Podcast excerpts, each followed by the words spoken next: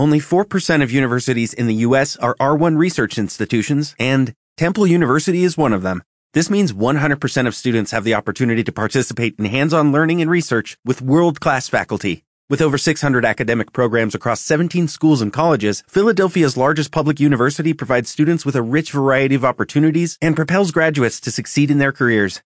Temple University. Schedule a campus tour today at admissions.temple.edu/visit.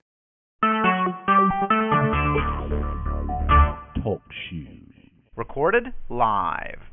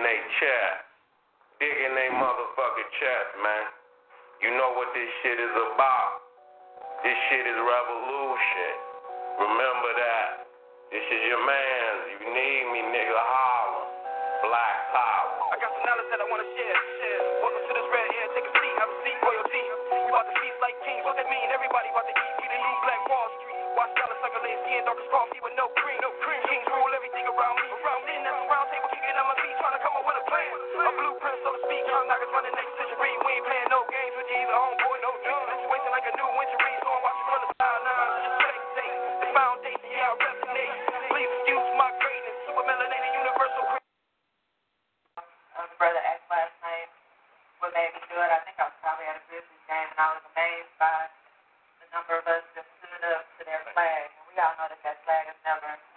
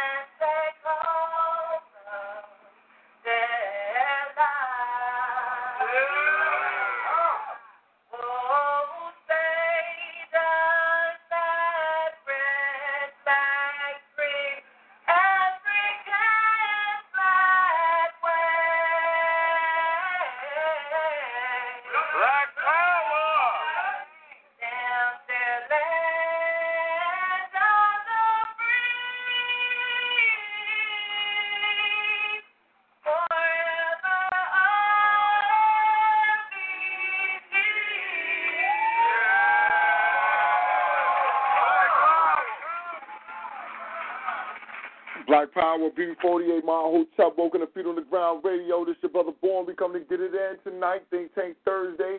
We set it off with the praise Nat Turner, glory to Garvey, long live the spirit of Dr. Khalid Abdul Muhammad, praise Harriet Tubman, glory to Ida B. Wells, long live the spirit of Sister Fannie Lou Hamer. Ah, BB48, what it do out there tonight, family? Um, your brother, uh, listen, family, we, we got a lot of things going on, but I want to apologize to family tonight for one thing is that we planned on going in on after the money. What's next? Due to a couple of technical difficulties, we were not able to get our proper advertisement out for the show. So um, we want to postpone that for Slaughterhouse Saturday, which would seem like it might be more appropriate for that day. You know what I mean? For a Slaughterhouse Saturday. Um, Black Power, what's going on out there, brother You tonight?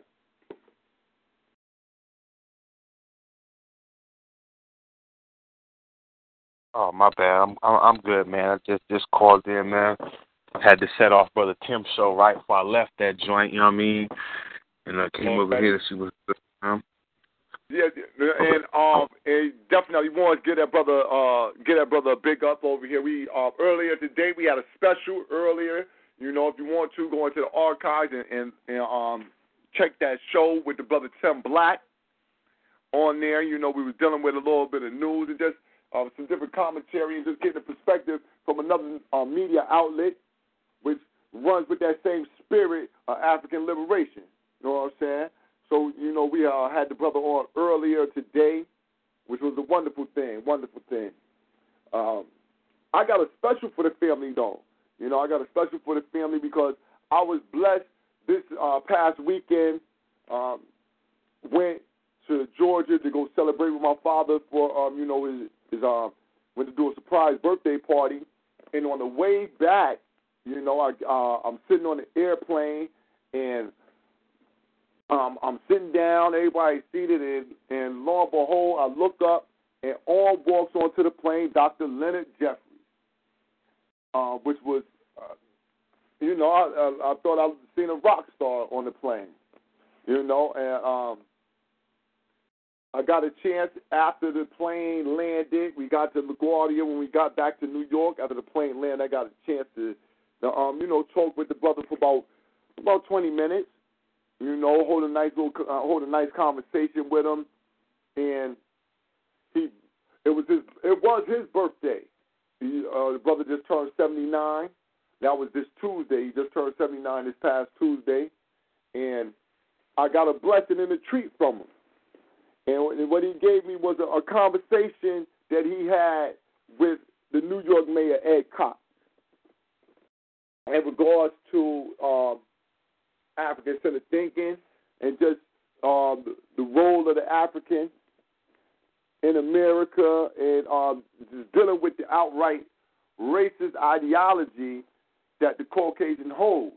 And so what what um what the brother blessed me with was a conversation between him and Ed Koch, Coke, Koch, whatever the fuck you want to call a small hat.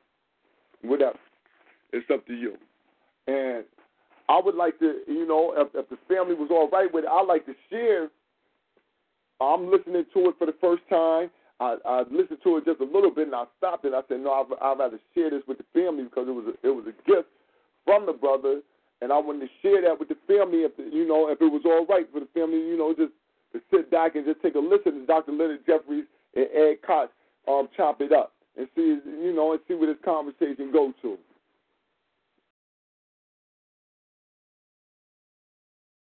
Go ahead, bro. All right. Yeah, because but we will we will have that topic right for Saturday. We got all the adver- you know, we have all the advertisements out because um as I said the, the, that topic of after the money, what's next is very important in this time.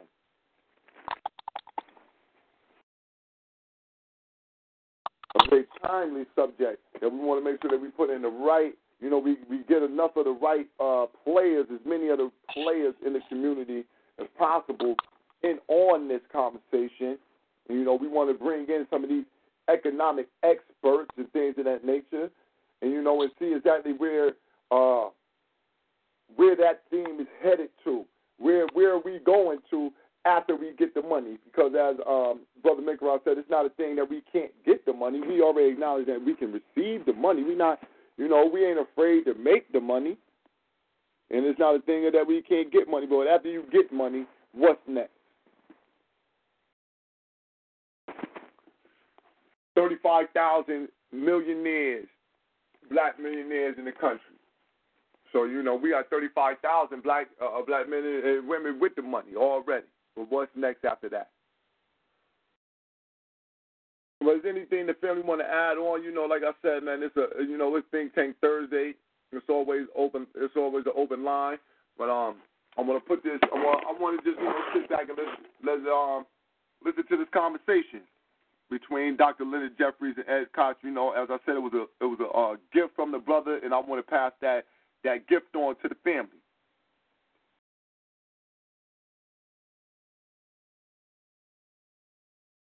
Uh, Black Power, what's going on, Brother Little? I see Black Power out there, Sister Makia. I see our sister Monique from out there, South Texas. Black Power, see our family. Black Power.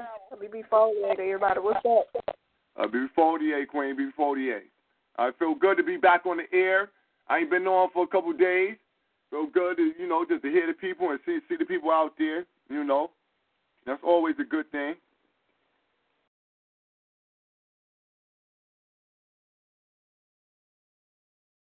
Black Power.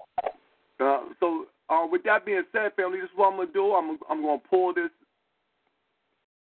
I'm gonna pull this clip, pull this DVD, well, it's a, a CD actually. We'll pull this CD of Dr. Leonard Jeffries and uh, former mayor of New York, of New York City, or New York City, Ed Coke Koch, Koch, whatever you want to call him.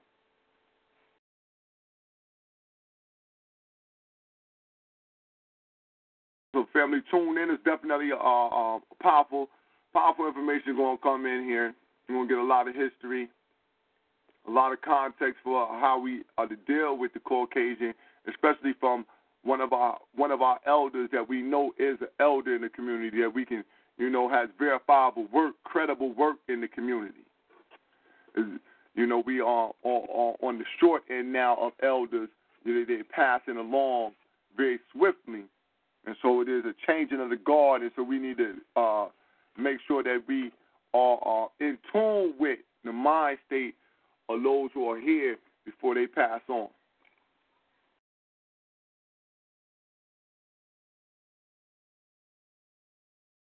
So again, with that being said, does anybody got anything they, they want to um, add on? Because what I'm gonna do is I'm gonna mute the lines and then just let it play, and then we'll unmute later and um, chop it up a little bit you know what I'm saying? But um, that's how we gonna rock. That's how we gonna flow tonight. The Slaughterhouse Saturday though is gonna be a special treat. So we gonna bring it. We gonna bring it in. Gonna be nothing but the ruckus for all you motherfuckers.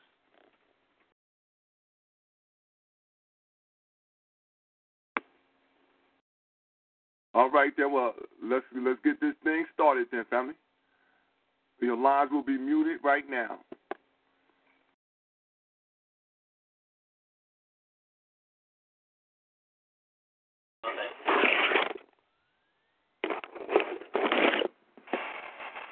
Okay. Four single poster.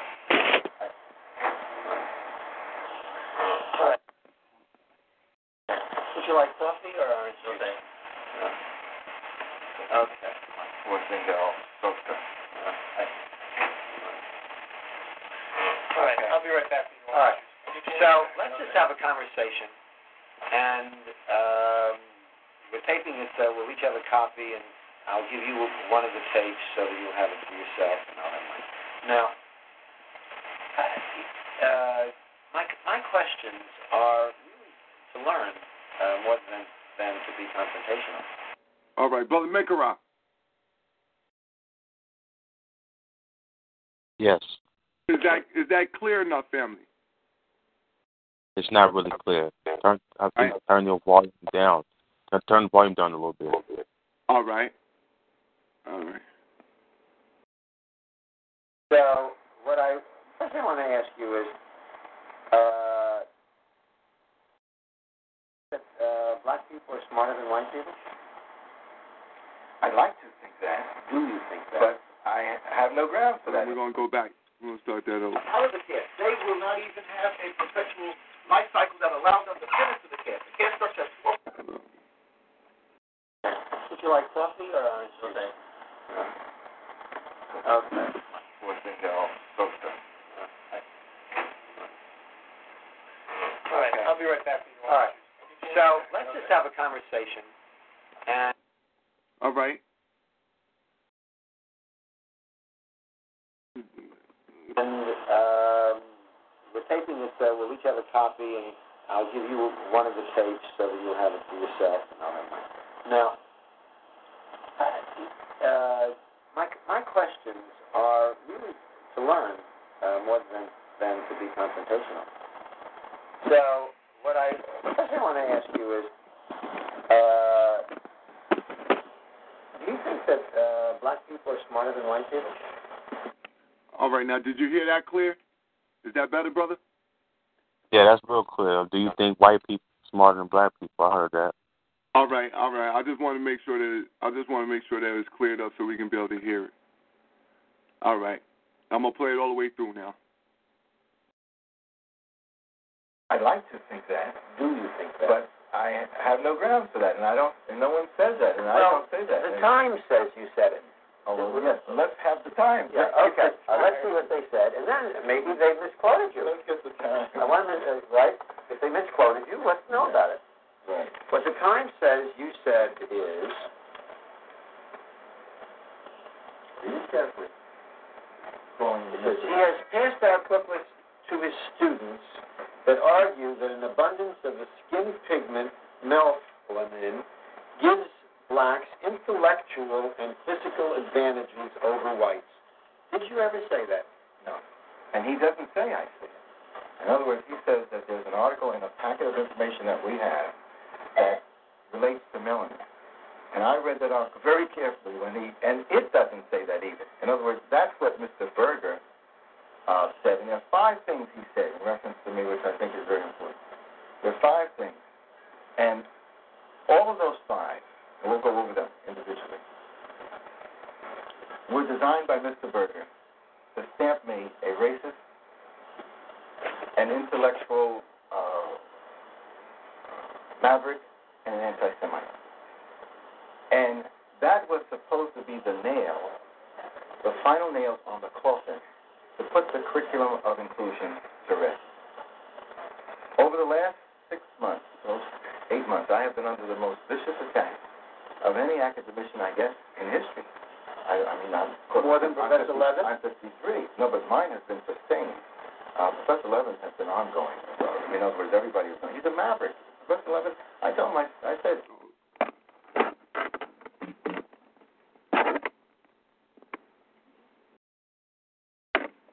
if you believe in your heart of hearts what you believe, speak your truth, and you don't have to rake me and other people in. You know, stand up for what you believe. Does he? Oh, he's he's been doing it for years. I had to tell Bernie Sohmer, the head of our faculty senate, that I'm not going to allow myself to be paired with Levin. I've done this over the years. Why are you different than Levin? Because we don't talk about superiority and inferiority.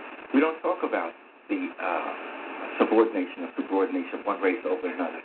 We're, that's not what we're talking about. In fact, we introduce our classes by saying information on the African experience will be immediately interpreted as subordination, uh, inferiority, superiority, superordination, subordination.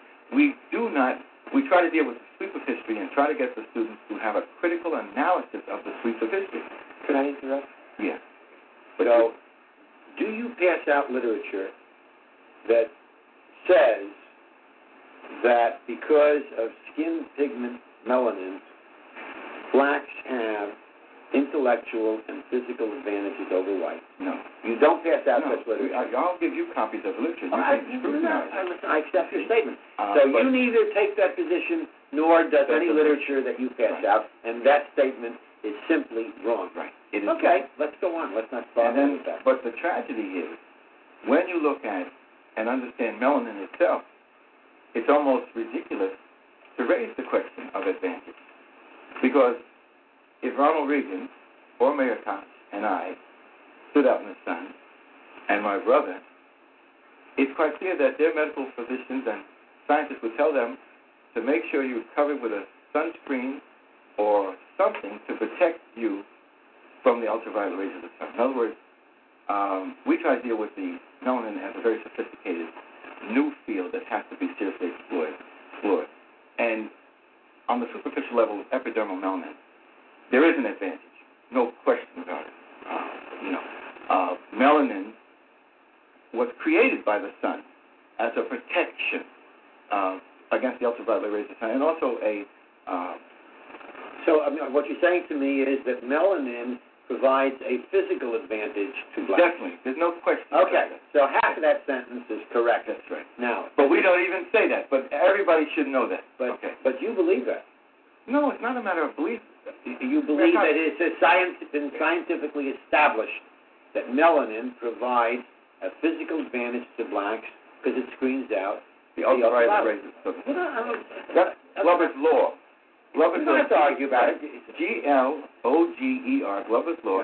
Mammals in the sun develop melanin to resist the ultraviolet rays of the sun. I understand It's, that. it's a scientific so, establishment. Right. So It's not something off the top of my head. I understand. That's why I want to get, you know, as we discuss things, I want to say that what we try to do is provide some scientific, historical documentation, evidence for this. You just said that you believe melanin provides a physical advantage to blacks, which is what that reporter says you said.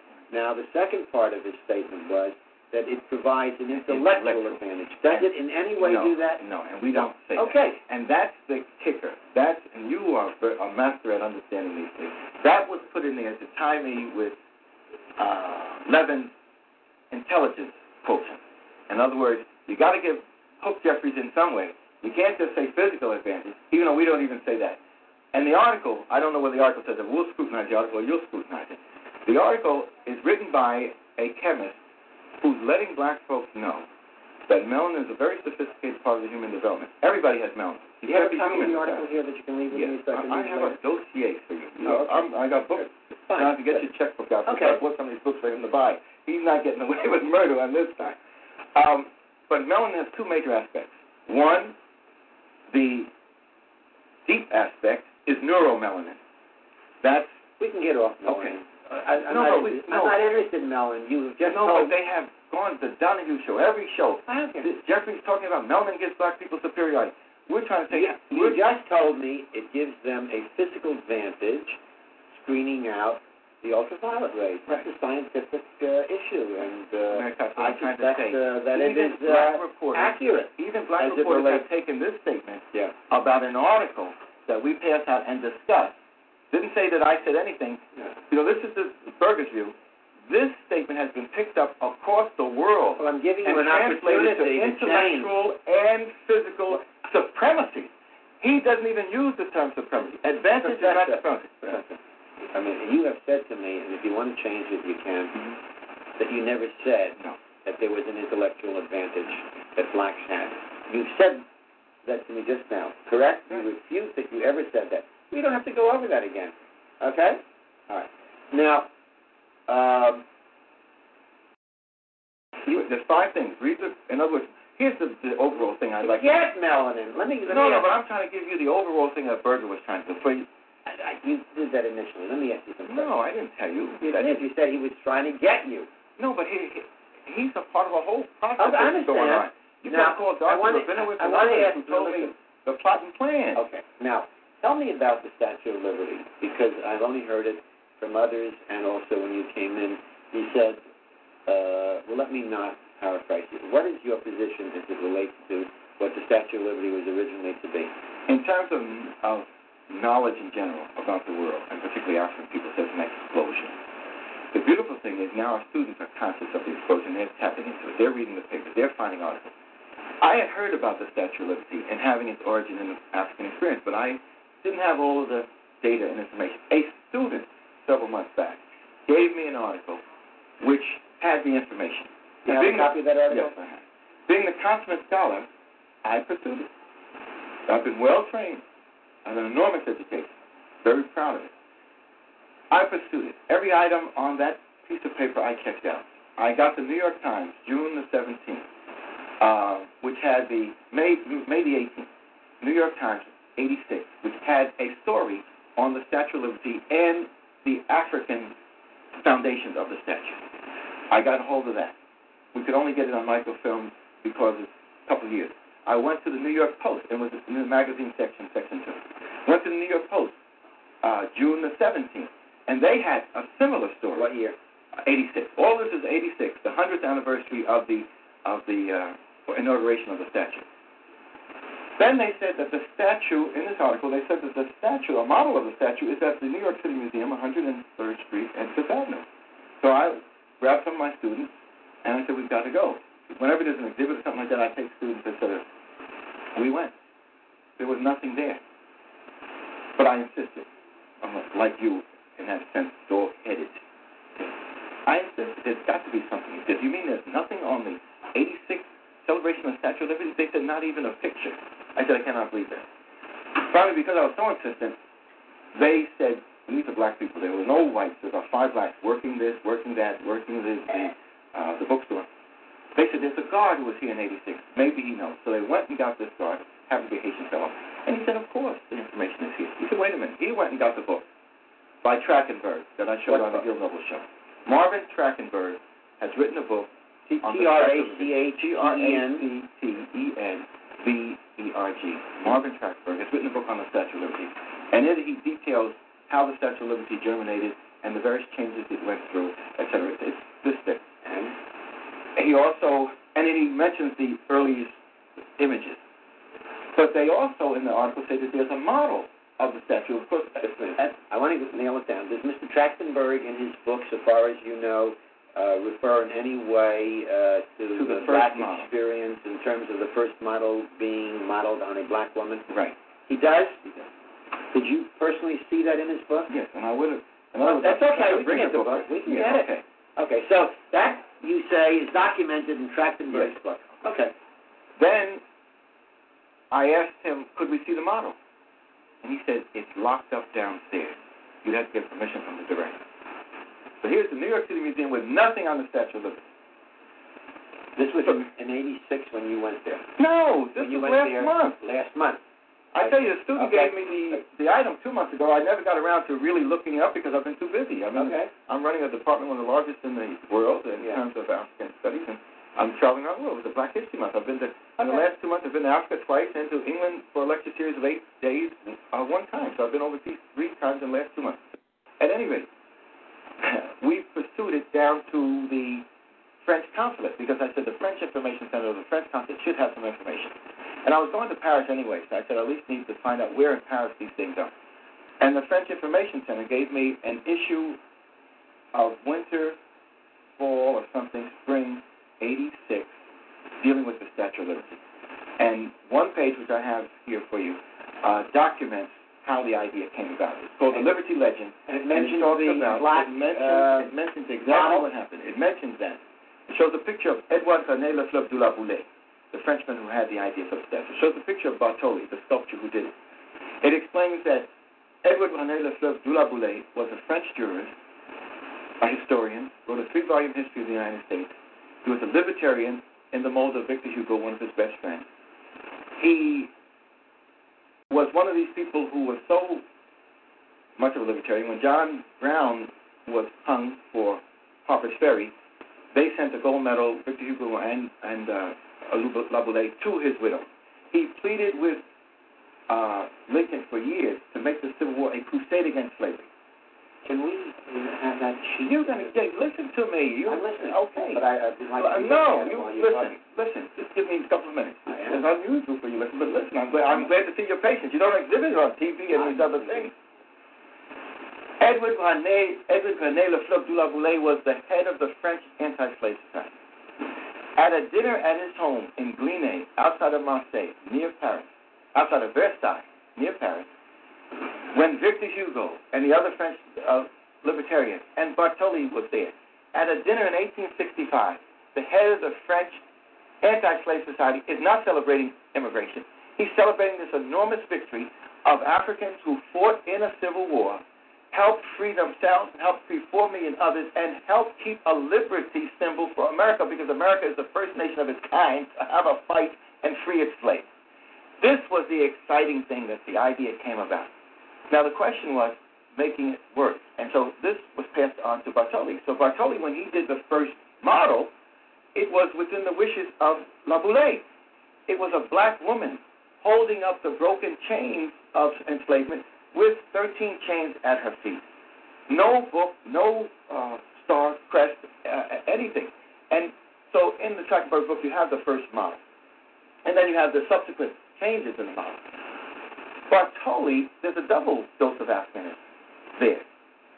Not only does it come out of the black liberation struggle in the victory of the Civil War, such as Glory depicted, or at least told a little bit of, the movie, Bartholdi, a well-known sculptor, had been to Egypt and had been commissioned by the Pasha to design a monumental statue for the Pasha.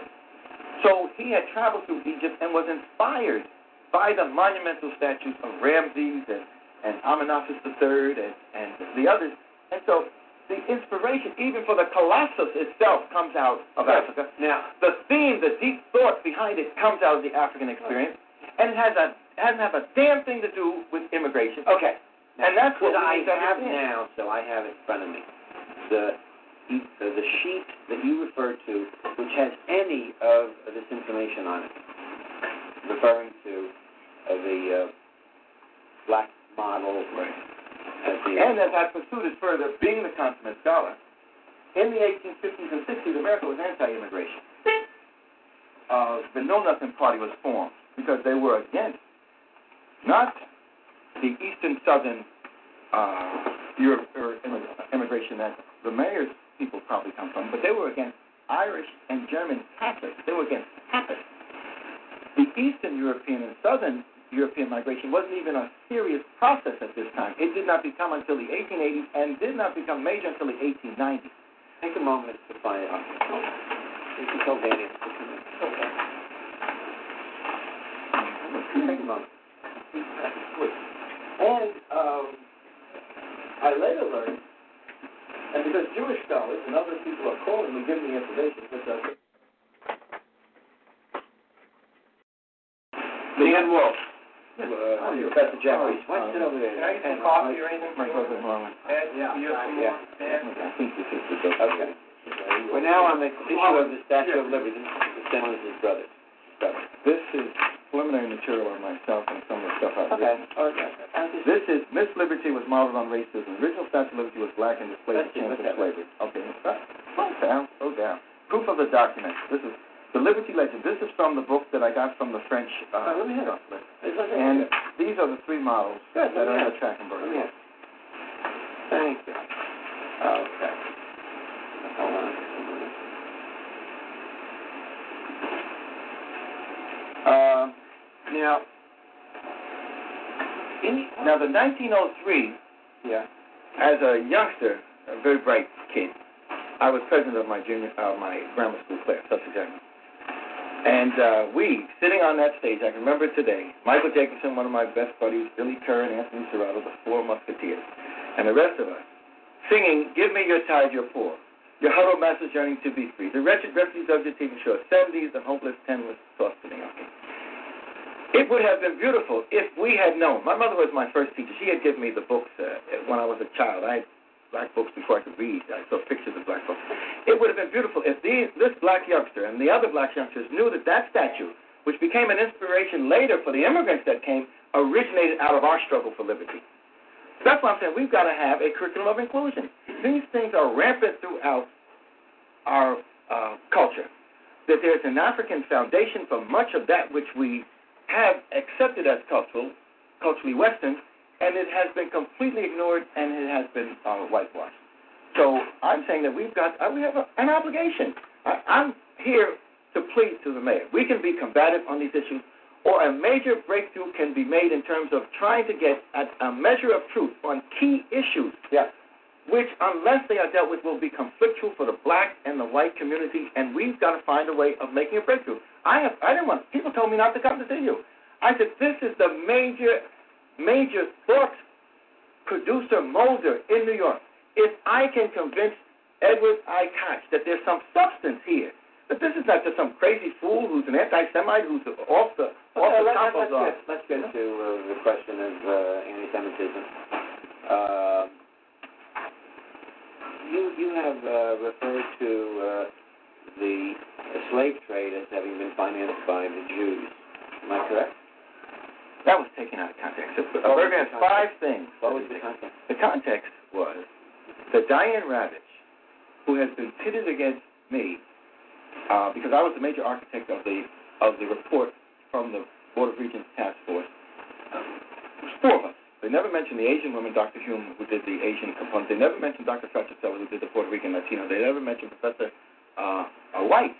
It was four of us. I did the composite report, and all of us agreed that the 100 documents that we looked at were whitewashed. In other words, they didn't include our experience. Now, Diane Ravitch was asked by the board, and I'm giving this just because you've got to know. it. Diane Ravitch was asked by the Board of Regents. She was a paid consultant with four others, including Dr. Asa Hilliard, a very good friend of mine, an outstanding black scholar, to review what we had submitted and what the board had written as their final report. She was paid thousands of dollars. In an unscrupulous way, she submitted to the press her report and analysis before she even gave it to the board. Unethical, amoral. And then a national campaign started, germinating on the right out of the Heritage Society uh, Center in Washington, and germinating on the left out of the unions with Shanker and the rest. And it was a vicious attack that has gone on for these months, with Diane being the point person. She's written one article which I have, and I'll have to I'll come back with some material for you. And she wrote a recent article, and I was reading that before I went to class. And I said, well, damn, I thought that she had cooled out. And here she is writing another article, and one of the things that she had done with an educator who had questioned her about her approach to these things, she ranted and raved at this educator, this black educator, that Africans sold Africans into slavery. Is that true? And and um, and then they sold them to Arabs. Is that true? Then the educator said everybody was involved in the enslavement of Africans. Africans and Africans, Arabs, Jews and Gentiles. Oh, you're anti-Semitic. And she went off. Now this I had previous knowledge of, and when I saw the article which she wrote in a key paragraph in her article, Uh, but I want to. But listen, we- Edward I Koch, let me get to it. I- I you want- got to have a little patience. This is No, key I and crucial. This is key and crucial. If you don't have the patience, I have patience. But I, Jonathan and the others may have cognitive dissonance. You can't afford to have it at this point. Don't let it cause any You have to disharmony. Focus. I'm going to focus. Well, hold it. Let me, to get you to focus, let me say, you call Bernie Sohmer, the head of our faculty senate, one of our leading scholars there, who's been there for 43 years, who was there when City College was anti-Jewish as a student and fought through uh, the change of the institution. So here's Bernie Sohmer. Bernie Sohmer came into my office and told me since the article that everybody knows the Jews financed the slave trade. Now, wait a minute. Everybody knows. I don't know. said. Okay. But and that's not even what was said. What was that? Okay. What was said was that Diane Ravitch in the article that she wrote, and I read the article to the class. Again, Africans selling Africans, and then Africans selling it to white people and selling it to Arabs. Can I ask a couple? I said that everybody has been, was involved in the enslavement of African people. The Catholic Church initiated the slave trade in the early 1500s. The Pope apologized in the 18 in the 80s when he went to Africa. The Protestant Reformation was born at the same time that the slave trade was being institutionalized, and it was compromised on the altar of enslavement. Luther's Reformation begins in 1517. 1516, the Ancients of the Contract to take Africans systematically to the Spanish New World was instituted. It was the Pope and it was the Spanish throne that agreed to this enslavement. At the same time, in Europe, much of the merchant banking and trade was handled by Jews. We're not talking about the hundreds of thousands, not millions of Jews poor in their communities. We're talking about merchants. Merchants have no nationality, they have no religion. Money is their religion. On the altar of profit making, merchants, we're not talking about rabbis, we're not talking about Jewish scholars, we're not talking about uh, uh, Jews who have been struggling to survive in Europe. We're talking about people who handled the money.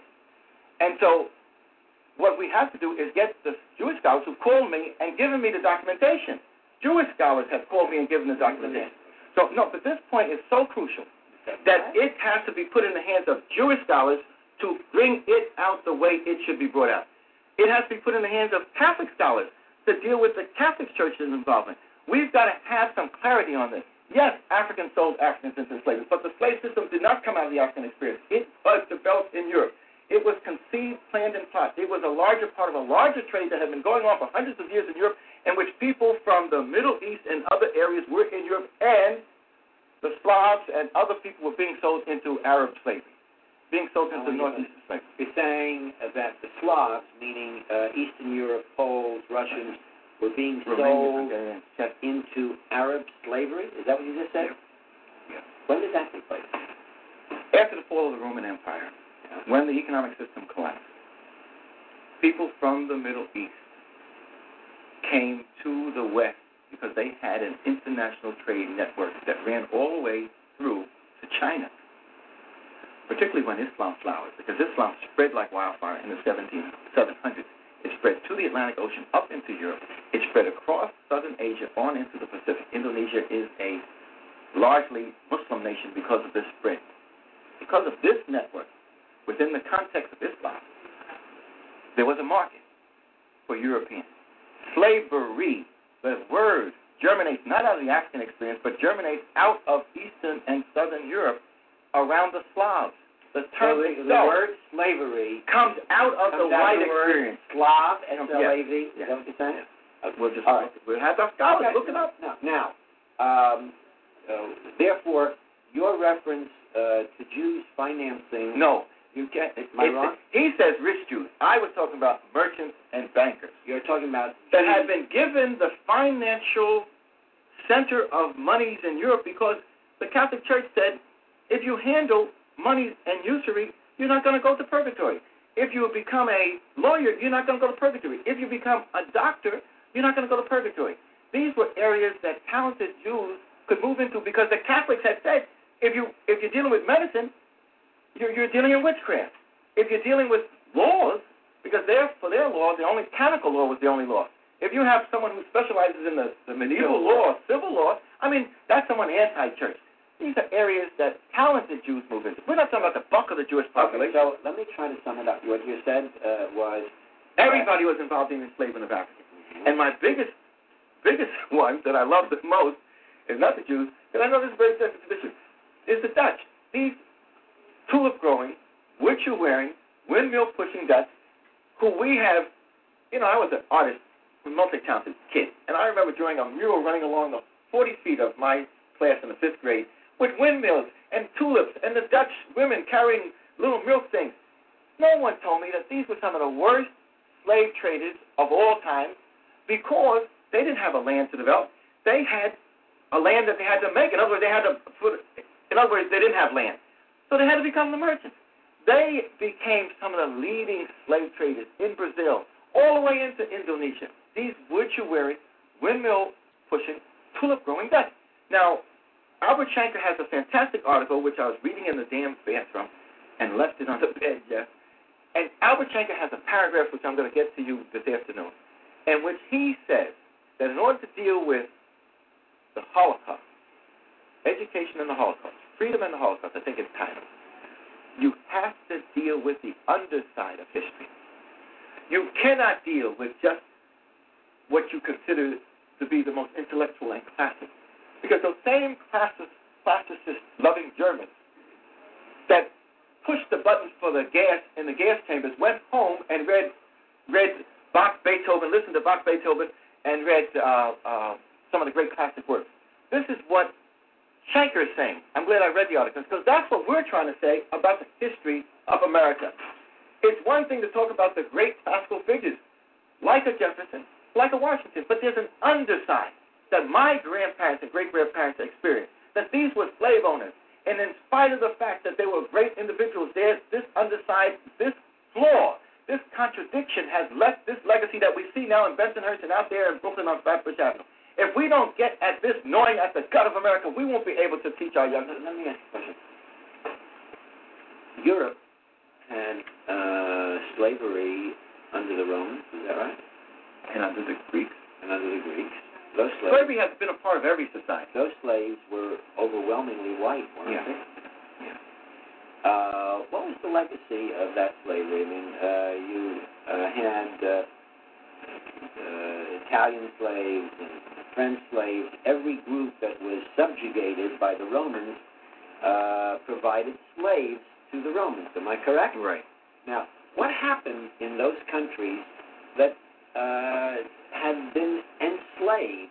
Uh, is, are, are they still reaping the um, the, the response of that earlier slavery? I mean, can they now document that there are terrible things in their country as a result of that earlier slavery? Well, I think any society where you have an underclass, it originates, it has a foundation in oppression of some kind. It might be slavery.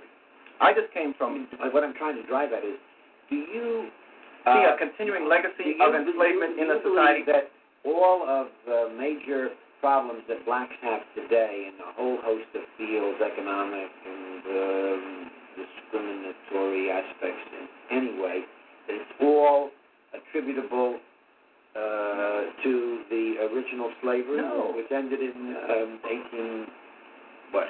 1865 officially, but because black folk, my grandparents, my grandfather, my grandfather was born in 1868, August the 10th. Because of his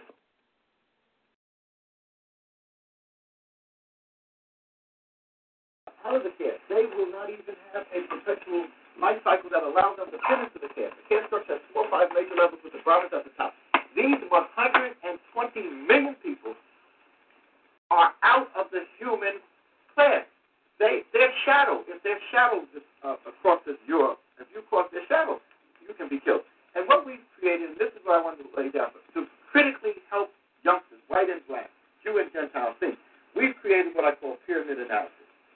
Using this formulation of the triangle to deal with the concept of duality in life, to allow people to be able to see that the polarity that exists in the human experience and in the cosmic is a polarity that has to be used in scholarship and will help you to organize schools of knowledge. So I have this three-point process, which is the thesis, the antithesis or antithesis, and the synthesis. You have to master the bodies of knowledge and go to the top of the pyramid and synthesize the knowledge. Only you can go to the top of the pyramid and become a thinking individual. Hopefully, you become a thinking African. I can't go there with you. Mayor Koch can help you with the experience of the Europeans. Dr. J can help you with the experience of the Africans. You have to search for truth and knowledge as you deal with and interact with these old and go to the top. Okay, let me answer this. On the uh, left side of your chart, uh, where you refer to some people, you then have the phrase African humanism. What does that mean? Now that Berger has five things which he was trying to nail me to the cross, if you will.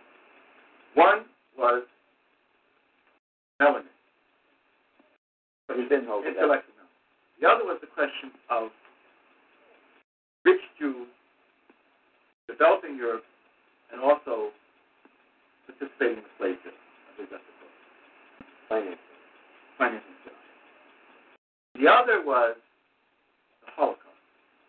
That Jews feel that there was only one Holocaust.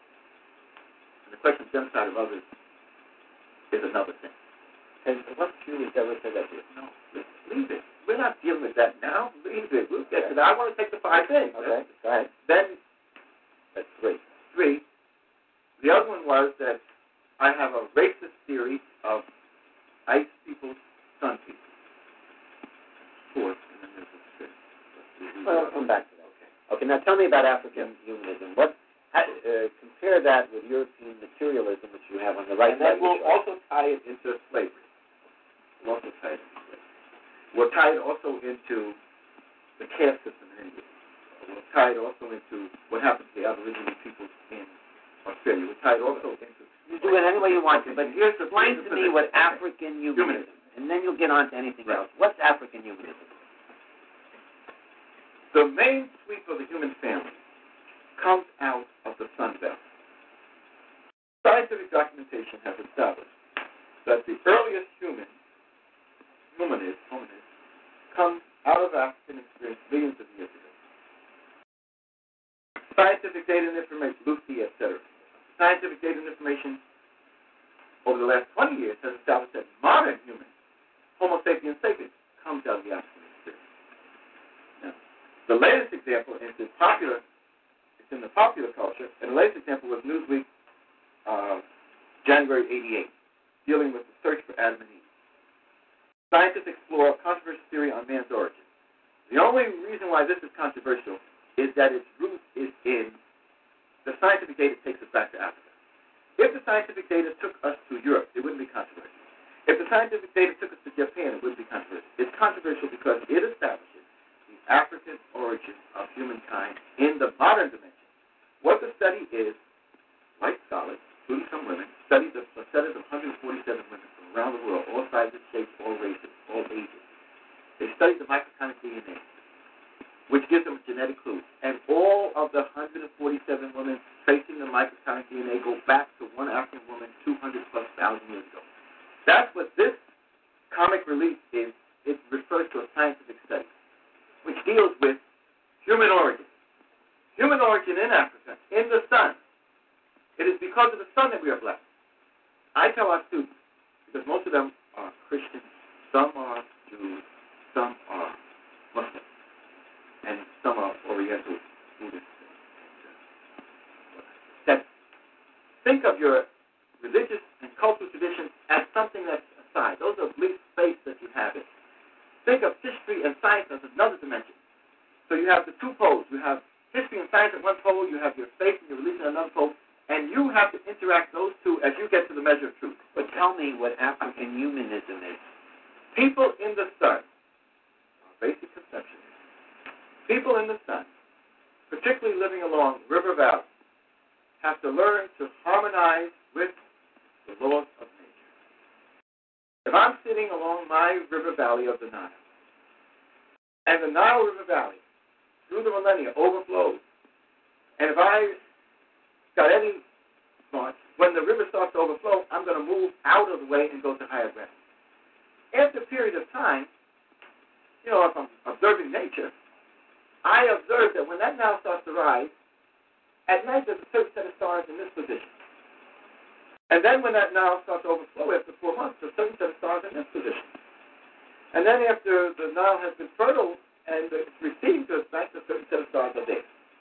Then after I plant my crop, crop, and within a few months, I'm ready for harvest, a certain set of stars are there. Then I began to see order in the universe as well as order in my particular circumstance. And I began to study this order and began to harmonize with it. That's African humanism? That's getting at it. I have to, I have to you know, uh, try to uh, understand it. Are you saying that uh, people who uh, live uh, in the uh, temperate zone, uh, not in Africa, that they don't have rivers and valleys and stars in the sky, and that they don't go through the same experience? I'm not saying that. So, in what way is the African experience I am trying to different? explain it, and you Okay. just don't have the patience. Are you No, I have a little bit of patience. Cognitive dissonance. I have I patience. feel it. Okay. I, I'm We trying. expect you from you, Johnson, but I- each does not have it. Okay, relax. I, I want to understand it. Relax. Well, that's why everybody told me, how can you even go down there? I said, look, this is the master. If I can even compute, trying to understand it. Well, I want to ask. Okay, yes, certainly, because I appreciate your spirit. I feel it rising up. No, but uh, what you've taken is a kind of Hegelian concept, uh, and which is the European concept, and used it, you know, triangle. Right. You know, And what you have done is a typical European inability for critical thinking. A perfect example. The inability of the Europeans to think critically. That's why eventually we're going to get to this 11 thing. If you have only the European experience as a reference point, you can only bring up the European experience in the analysis. The concepts that Hegel has have their roots in the concepts that Aristotle had and the concept that Plato had, dealing with the laws of opposites.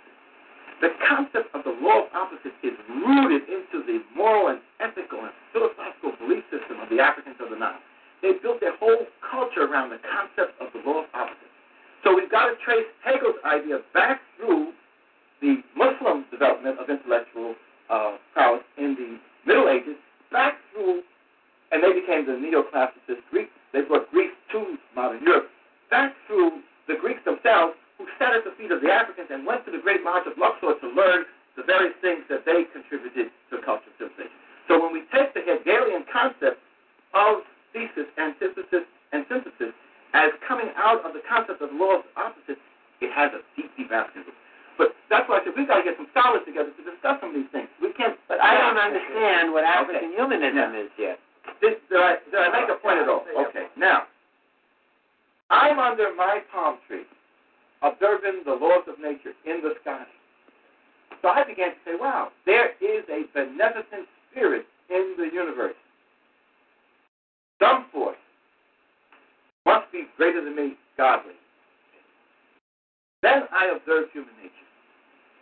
Me and my wife, under our palm tree at night, we get together and the laws of nature take place, and we make love.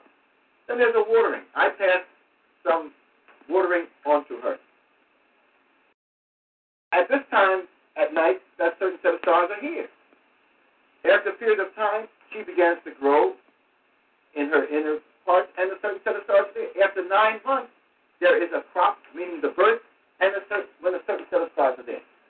I began to relate the order, the positive order of the universe with the order and godliness of life and began to see in the human family that there is this spiritualness. And so when we're talking about humanism, we're saying being able to see the values of the spirit everywhere. That did not exist in the temperate zones. It's where different. It's different. See, you want to make it temperate. I'm not going to let you make it temperate. Edward, it anything no, you no. want. You're going to make it what it was. What was it? Now, melanin, the sun, makes us black. So for people to poo-poo me about some people is really ridiculous. The reason why we're black is not because it was a curse of Ham or because of some other things. We were black because of the sun. People of color are what they are because of the sun. So we can say that there are sun people. They are that color because everybody has to have melanin. Melanin is a, uh, it, a neuromelanin and epidermal melanin are necessary for survival on the planet. Neuromelanin is, is largely responsible for much of our inner development. Brain, uh, uh, spinal column, nervous system has a heavy concentration of melanin, neuromelanin. But if you are in an existence in which the rays of the sun are not a major factor of your life, then melanin becomes a burden that you do not need and you shed it. When the Ice Age, the Würmian Ice Age, W-U-R-S, descended on Europe, and it was in Europe for 90,000 years, 100,000 BC thereabouts until 7 or 8,000 BC, the ice was the dominant factor in the ecology of Europe. Not the overflow of the Nile, not the sun that was the case in the Nile or in the Tigris Euphrates or in the Indus Valley or in the uh, Yellow River Valley. In Europe, the ice was the major ecological factor. You did not need melanin, so you lose the melanin. At least we need to look at this in scientific dimension. You have, in order to survive in Europe, you've got to have rock shelters or caves. Otherwise, you can't sleep out under a palm tree. You would freeze to death. And but look how this is interpreted or misinterpreted. The way we were. We already have a Time magazine that shows that America is moving toward a browning of America, so we, we were not even going to be able to say the way we were pretty soon. But at any rate, um, we can say the way we were. I think this is the Time magazine. Um, our Ice Age heritage, language, art, fashion, and the family. So what we want to look at in a systematic scientific way as much as we can, in at least a critical analytical way, is the sweep of human history. The sweep of human history out of the southern cradle and the sweep of human history out of the northern cradle. One of our greatest scholars, Dr. Diop, has developed this in his book, Civilization or Barbarism, one of the greatest books written. These are two books by this, by this scholar. This one I'm having translated in English. I was able to get a $7,000 grant. His House president gave me it. Now, it's taken us years. It was published in France uh, in 81. It deals with the theory of the northern cradle and southern cradle. Scientific data. He was a physicist, historian, a linguist, one of the great minds of the planet. When I was with the World Council of Churches in Geneva in 80, 83, and I was monitoring events in South Africa, I tried to translate the book, but it is just too scientific. And I was too busy with monitoring events in South Africa. So we were able to get somebody French speaking to translate. It's going to be coming out within a couple of months, and we're going to have major topics around it. But the thesis or the theory is not some off the wall mess. I'm telling our students it makes better sense to have an understanding of the northern cradle and the southern cradle than to have a concept where you have the have nots and the have Let me see if I can or the evil and the devil. In other words, Professor, white folks being the chosen and Professor, let me and see if the- I can understand. Yes.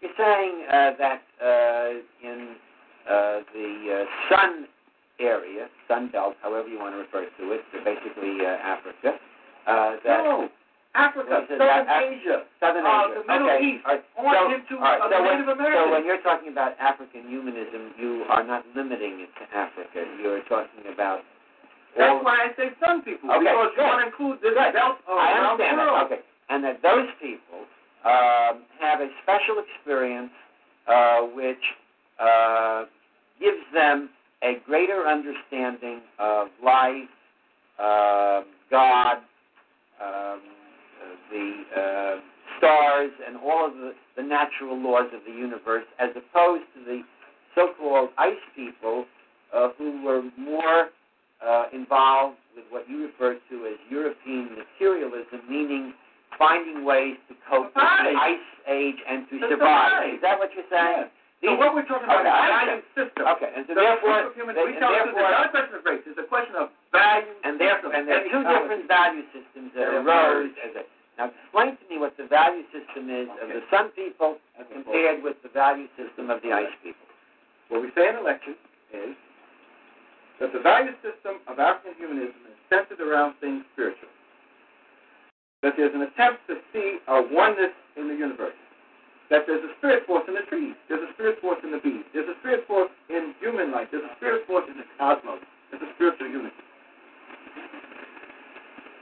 The value system coming out of the is a value system centered around a very, very rudimentary survival focused on things, particularly profit.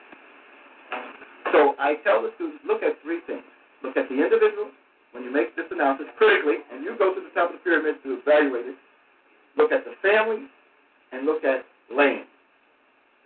The individual for some people is viewed as a spiritual extension of each other. For example, the African, when a, a child is born, it not only has its biological mother, but the mother who produced the child brings fathers for the child by her brothers. That in many African societies, the uncles provide the father responsibility for the child. So the child not only has a biological father, the child's father and his brothers, he has multiple fathers through his mother's side. He not only has a biological mother, but every mother in the compound. If there were 12 mothers in the compound, all of those women in the compound are the mothers of that child. So there's just another spiritual dimension that the individual sees himself as communally linked to another. Within a survival culture, it is me. I've got to survive. And my little clan. It is not a larger thing that Okay, I want to try to see if I understand. You're saying that uh, the uh, Sun people uh, believe in the concept of the extended family with multiple fathers for a child, biological, and uh, those uh, who are simply uh, there as a result of uh, their relationship uh, with the mother, uh, as opposed uh, to the Survival people uh, who are, uh, could I use the word uh, nuclear family? Who, Right. Is that, That's what we say. Is that acceptable? That's that what we say. We say the extended- people are are uh, nuclear family, a husband, a wife, a uh, child, a special relationship Right. there, which Extend does out. not uh, have the same extension Right. uh, to others. Is that a fair Yes. statement of your position? And if you have okay. the ecology of the cave Yeah. and the space and place of the cave, you are limited. Okay. Now, now, wait a minute. I wanna ask Little this. Now, what we have uh, now uh, in America is uh, we have, uh, in many cases, lost the nuclear family. Isn't that so? Why black people are having the damn trouble they're having. Is, is that good or bad? We survive. Is that good or bad not to have the nuclear family? You can't survive with a nuclear. Cannot. No. So you You think can only that, be used and abused. so that you think now that uh, the situation where upwards of 80% of um, uh, children are uh, born out of wedlock in some parts of our towns, is that good or bad? If you know what the hell it is, you shouldn't even ask me that. It is not good, and we can reverse that process by instilling in people African values, which It's we not can. good. It is not But- good. but It's is a disaster. But I'm saying Oh, that it is well- a disaster. It comes out of a materialistic value system. But, that, says, but, but doesn't the nuclear family say that there should be a father, a husband, and a mother, as But- opposed to the but- extended family where you have not only the biological father, you have all these other fathers? Right. But let's look at the materialism I talked about Yeah. That has led to the destruction of families. Moynihan was trying to point to it years ago. People weren't paying much attention. But if materialistically we say support from the society to help a family has to be only to the mother and the child, and that any male factor in her life has to be removed from her. The biological father, whether they're married or not, cannot be there.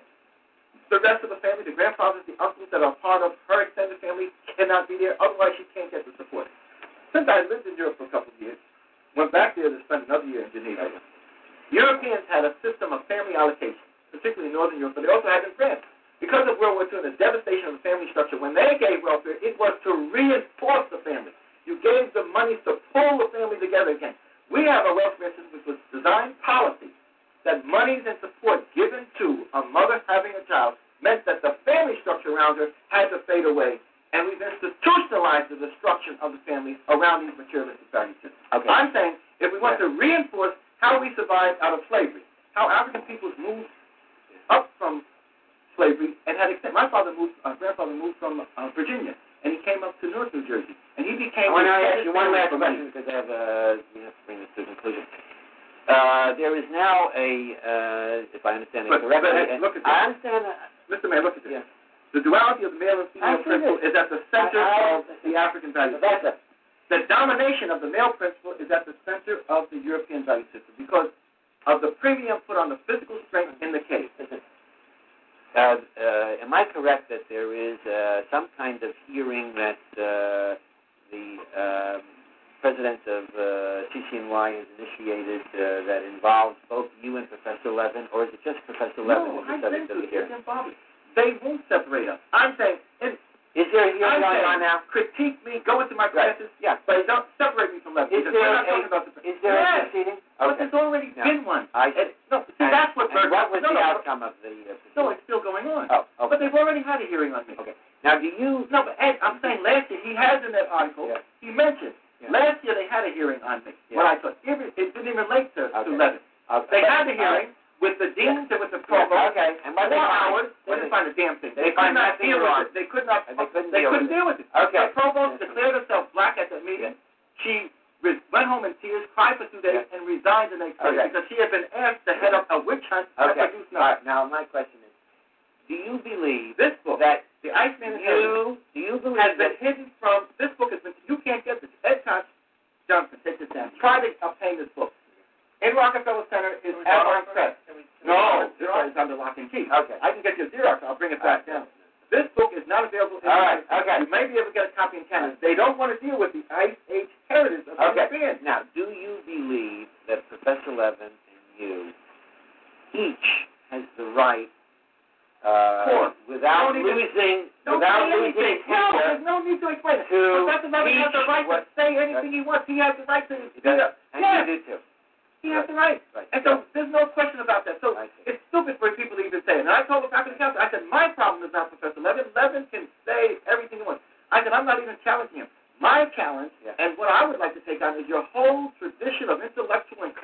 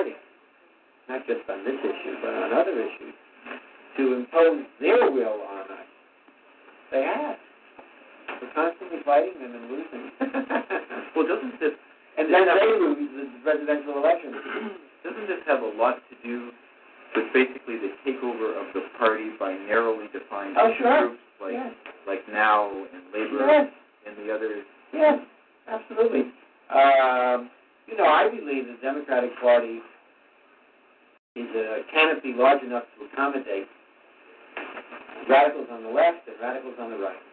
Mm-hmm.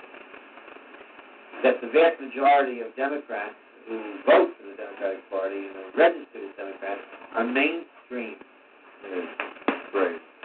And their views are mainstream on a whole host of issues that you can talk about. But for whatever reason, we allow the party structure to be seized by the radicals primarily on the left. Mm-hmm.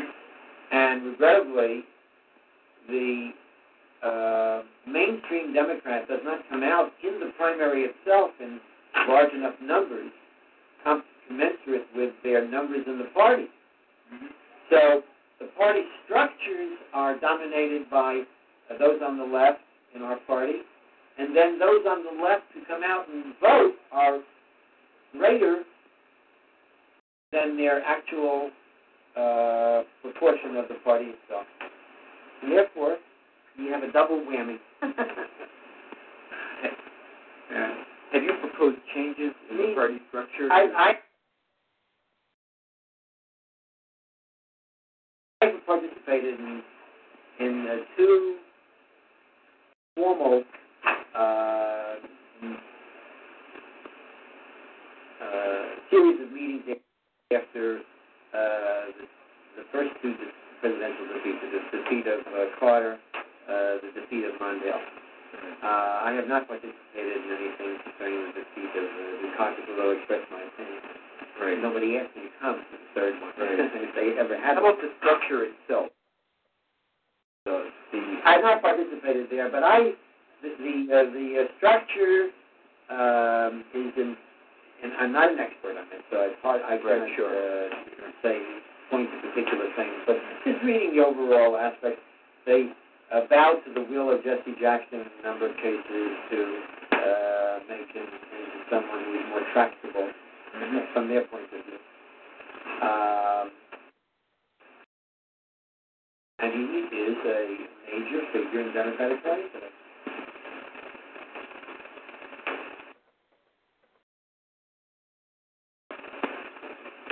The, um, you know, it's, on, on the con- it is not as though all these liberals in, in, in one.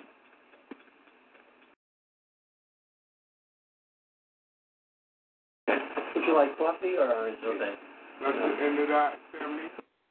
That was the end of that right there.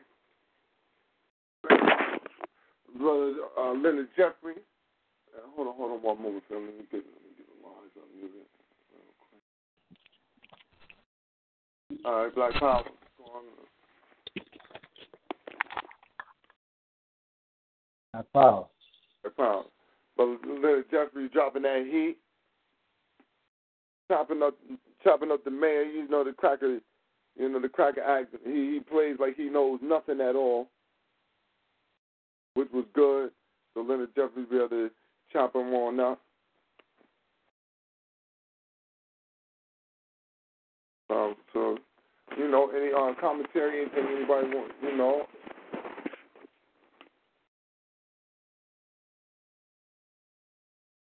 Hmm. I was just I was keeping the dialogue, you know what I'm saying? It's perfectly clear. You know what I'm saying? BB forty eight Black Power, fam. Hey, Power, what's going on, family? Before Oh, just chilling. Um keeping the dialogue, man, you could you know, from what I was hearing it was like, you know what I'm saying, the motherfucking uh the interviewer, you know what I'm saying, the Beast already had an agenda. He was trying to box Leonard Jeffries into specific statements, you know what I'm saying? But Leonard Jeffries is like, hold up, hold up, listen what I'm saying. I'm giving you a, a holistic perspective on this shit so you can really get the understanding of what I'm trying to say. But he wasn't trying to really hear that. Was yeah, that was that was uh, that was the former mayor of New York City, Ed Koch. And what happened Oh. was is that um Ed Koch. yeah, Ed Koch. A fag, you know, you know, at this time, you know what I'm saying, you know, Leonard Jeffries and there was they was on fire in New York, you know what I mean, putting out all type of information and they just basically was, you know, pretty much wasn't liked for that. You know what I mean? So they was always under attack and um he made a statement about Mayor Ed Koch. Ed Koch went out and took a picture in front of the pyramid and was like and had a uh a little a little quote with it saying, "Look at what my people done. Look at what my people built." right? Uh-huh. You know what I'm saying? And so, um, Ed Koch wanted to speak to Leonard Jeffries, but he was like, "Yo, man, I can't come talk to you till you give our people our pyramids back." And so Ed Koch was like, "What you mean by that?" Like he's like, "Yo, listen, you know, you took a picture in front of the pyramids, so I'm on that you people it. And I can't have no conversation with you." So this, uh, this is the this is the, the the situation where they was at, where you know they finally sat down about you know about some of the things that Leonard Jeffries had been. Dr. Leonard Jeffries, Elder and Dr. Leonard Jeffries, you know, have been putting out to the people, them, know, the information that you heard them drop. The Jews about the, you know, Statue of Liberty. You know what I mean? The Jews about melanin. The Oh. truth about the motherfucking slave trade. Mm-hmm. You know what I mean? You putting that type, you know, and, and this early, this early '90s, you putting that type of information out, man. You know, you, you know, you under attack. Yeah. Public enemy number one.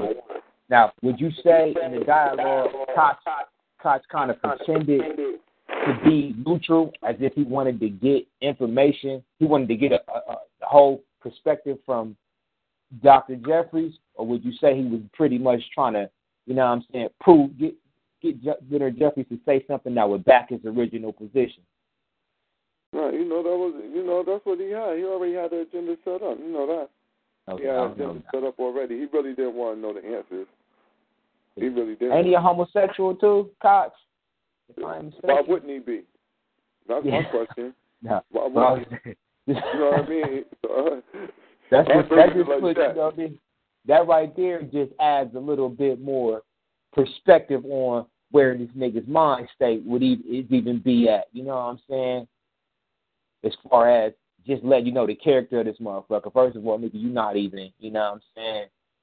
You're not even uh, not in, in, in the mind state of being able to know that male and female anatomy supposed to go together. Now you trying to debate shit about Kemet and say your people built some shit. And this some of the some of the structures that he was that them pyramids, not only do they have a cultural meaning in the sense of speaking about higher levels of, of spirituality, but all the concepts coming out of Kemet encompass a, a, a, a complementary concept of male and female. That's the science behind, like he was talking about when the man would impregnate the woman and uh, uh, you the, the child coming forth, you know what I'm saying, would be the fruit that would be that would that would bear, you know what I'm saying, making the the, the, the, connection with the cosmology, the sun, moon, and the stars, and, and, and nature, as far as you know what I'm saying, planting the seed and the, and the you know that coming forth, bringing fruit, you know what I'm saying? So the concept of everything coming through the Nile Valley is the concept of male and female complementary properties and concepts of energy. So without that, if you don't grasp that, you can't grasp nothing that goes along with that culture. From my perspective. No, I understand exactly where you're coming from. Um, you know, as I say, you know, just listening to it, you can see how Dr. Len Jeffries, you know, just um, masterfully handled the devil and understood where the devil was coming from. He already knew that he really didn't want the information because this is being taped at the same time. You feel me? Mm-hmm. You know what I'm saying? So, it, so cops know that since it's being taped right now, this is going to go out, and he don't want to have that type of information being said in the room at the same time that his ears got to pick it up, where he choose whether to defend it or not. You know what I'm saying? So he don't even want to be in the room with with Leonard Jeffries really breaking down how them Jews was in the slave trade. He don't want to be a part of that. Mm. So he was hoping Leonard. Yeah, he don't want to He's have said there and and not respond properly in the way that And the Jews think he's supposed to respond it. No doubt. And he hoping Leonard Jeffries was on some sucker type shit and wouldn't be, even be able to uh, uh, disseminate the information in a structured format where you could tell everything he's saying is pretty much factually documented. You know what I'm saying? Catch a motherfucker in there who really ain't on his P's and Q's and not thorough, thoroughly versed, they could get in a situation like that and, and kind of, you know, and, and fumble. Feel me? Oh, because Leonard, Leonard Jeffries thorough enough to hold his weight in those types of uh those types of formats and shit. He been, you know what I mean? He been known for debating and shit. This shit, like you said, he was shooting darts the whole time. Your boy was trying to shake him up and throw him off his square, but he, he couldn't do it. And Jeffries is too too, too well versed. Plus, he's been around the vet, i.e., uh, him, Dr. Clarke, i.e., Dr. Ben. You, you're not gonna fuck, you're not gonna catch him slipping up, nothing like that. He's telling me he got cognitive dissonance thinking. There's something wrong with you. Bugging the fuck out, Hancock. What's going on? You gotta have some patience, man. You gotta show some patience here, man. You gotta sit back and grasp what I'm saying, man. You say you want the answer, then you don't want the answer. You know, bro, it's warfare. But it's Black war- power to the family, man. Oh, Black Power, Black power to the family, man. I just want, I just want to make a quick statement, man. Uh, you you had touched on something, brother boy, man. How how how how the elders was coming under fire, man, for bringing out that information. You know what I'm saying? And that's one thing we got. I just feel like we got to always remember and honor, man, because I, I know that I know that you know what I'm saying. Dr. Frances Cress Welsing, uh, she also came under the same firepower which she was dealing with the melanin and stuff. And, and today, this is facts and this is facts and knowledge that we kick around so so easily, you know what I'm saying? But we got to remember, man, the, the the work that the ancestors put in for us, man. I mean, that the elders put in for us, you know, and ancestors to goddamn me be able, for we could be able to speak on it like that. You did, cause you're right, man. They did. They was coming under fire for putting in that month, putting in that work and putting in that knowledge about motherfucking melanin, man. Black power. Black power. You're totally right. You know what I mean? They don't. It was, you know, people lost. People lost everything. Some people lost everything teaching. Just trying to accumulate information to be able to wake us the fuck up. They told them. They told us they had a Harlem Renaissance. Wasn't nothing but a big dance party. They put us to sleep. I say. So, I think uh, Black Power, BB Fortier. Fortier. Uh, that video Okay. you posted with Steve Cokely versus um, the Coon Larry Elder when he uh, threw out there that the Harlem Renaissance was really um, a diversion tactic to pull our people away from Marcus Garvey, and I never looked at it that way before, and and that shit really um stuck with me after hearing Steve Cokely say that. Did say that shit, yup. He sure enough did say that. And if you look back and look at it, man, it looks like it's a diversion. Hmm? Exactly what it was. Not only that, too, when I really be peeping that shit out, that was the be that was one of the uh first um that was one of the that was some of the beginning of them pushing the feminization and the homosexuality in on motherfuckers. When you got a, a black man who's a warrior, you got him dancing and saying poetry and all that shit like, you know, that's not necessarily, you know what I mean, a warrior uh activity in the sense of when you in a war when you in a war you at warfare, especially at the time they was getting attacked like they was back then. You got nigga dancing and singing and shit to Paul Robeson What shit. else it did? Look at what else it did, though. It put us into Mm-hmm. entertainment. See, if that was the entertainment push. It took our jobs. See, remember that we were losing jobs because crackers were unionizing. Mm-hmm. Now you still got to. You need to open up a field for them to go into. So what we going to do? Let's open up the entertainment field. We'll make these niggas can tap and dance all over the place. They happy. We give them the entertainment field. Let them, let them dance and, and make noise and make music. And they'll make money doing that. Mm-hmm. Which really which go ahead, sis. Um, I was going to say, um, I think it also, which was very harmful, it was a proponent of integration. Marcus Garvey was not an integrationalist. The Harlem Renaissance was integration. No question. Cracker beats on them spots. Barbara Walters, that's how that bitch come from uh having a good life. Her father was one of them motherfuckers. You know? And it is there that white people would come in and be amongst our people, but uh you go past a hundred and ten, then Yeah. it's some different shit. What Bobby Womack say, 110th Street? You know, I started thinking of that movie, uh, Jackie Brown. Uh-huh. uh-huh. Street. Uh, yeah, that's Bobby Womack. Yeah. Shay. I think Hoodlum did a showed a good depiction of what was going on during that time too. The movie Hoodlum. With Larry Fishburne and Lawrence Fishburne. I was saying like I don't think it, it would have been the Harlem Renaissance, it wouldn't have been such a bad thing if our people had ownership of, you know what I'm saying, the infrastructure of that shit. But due to the fact it was pretty much like the shit going now, niggas playing ball, all the owners is white, commissioners is white, and we just pretty much, you know what I'm saying? Just part of the, you just a cog. Feel me? You know what I'm saying? You just plug in. We just plug in. You know what I'm saying? We got the plug to plug out. But then now you, you definitely right. It already be a set context. You know what I mean? And that's what we're saying. That's what was going on in the interview with uh, at con- There's already a set context going on. He already he he he had already seen the information that he had given him. He just wanted to hear him explain it. Explain this to me.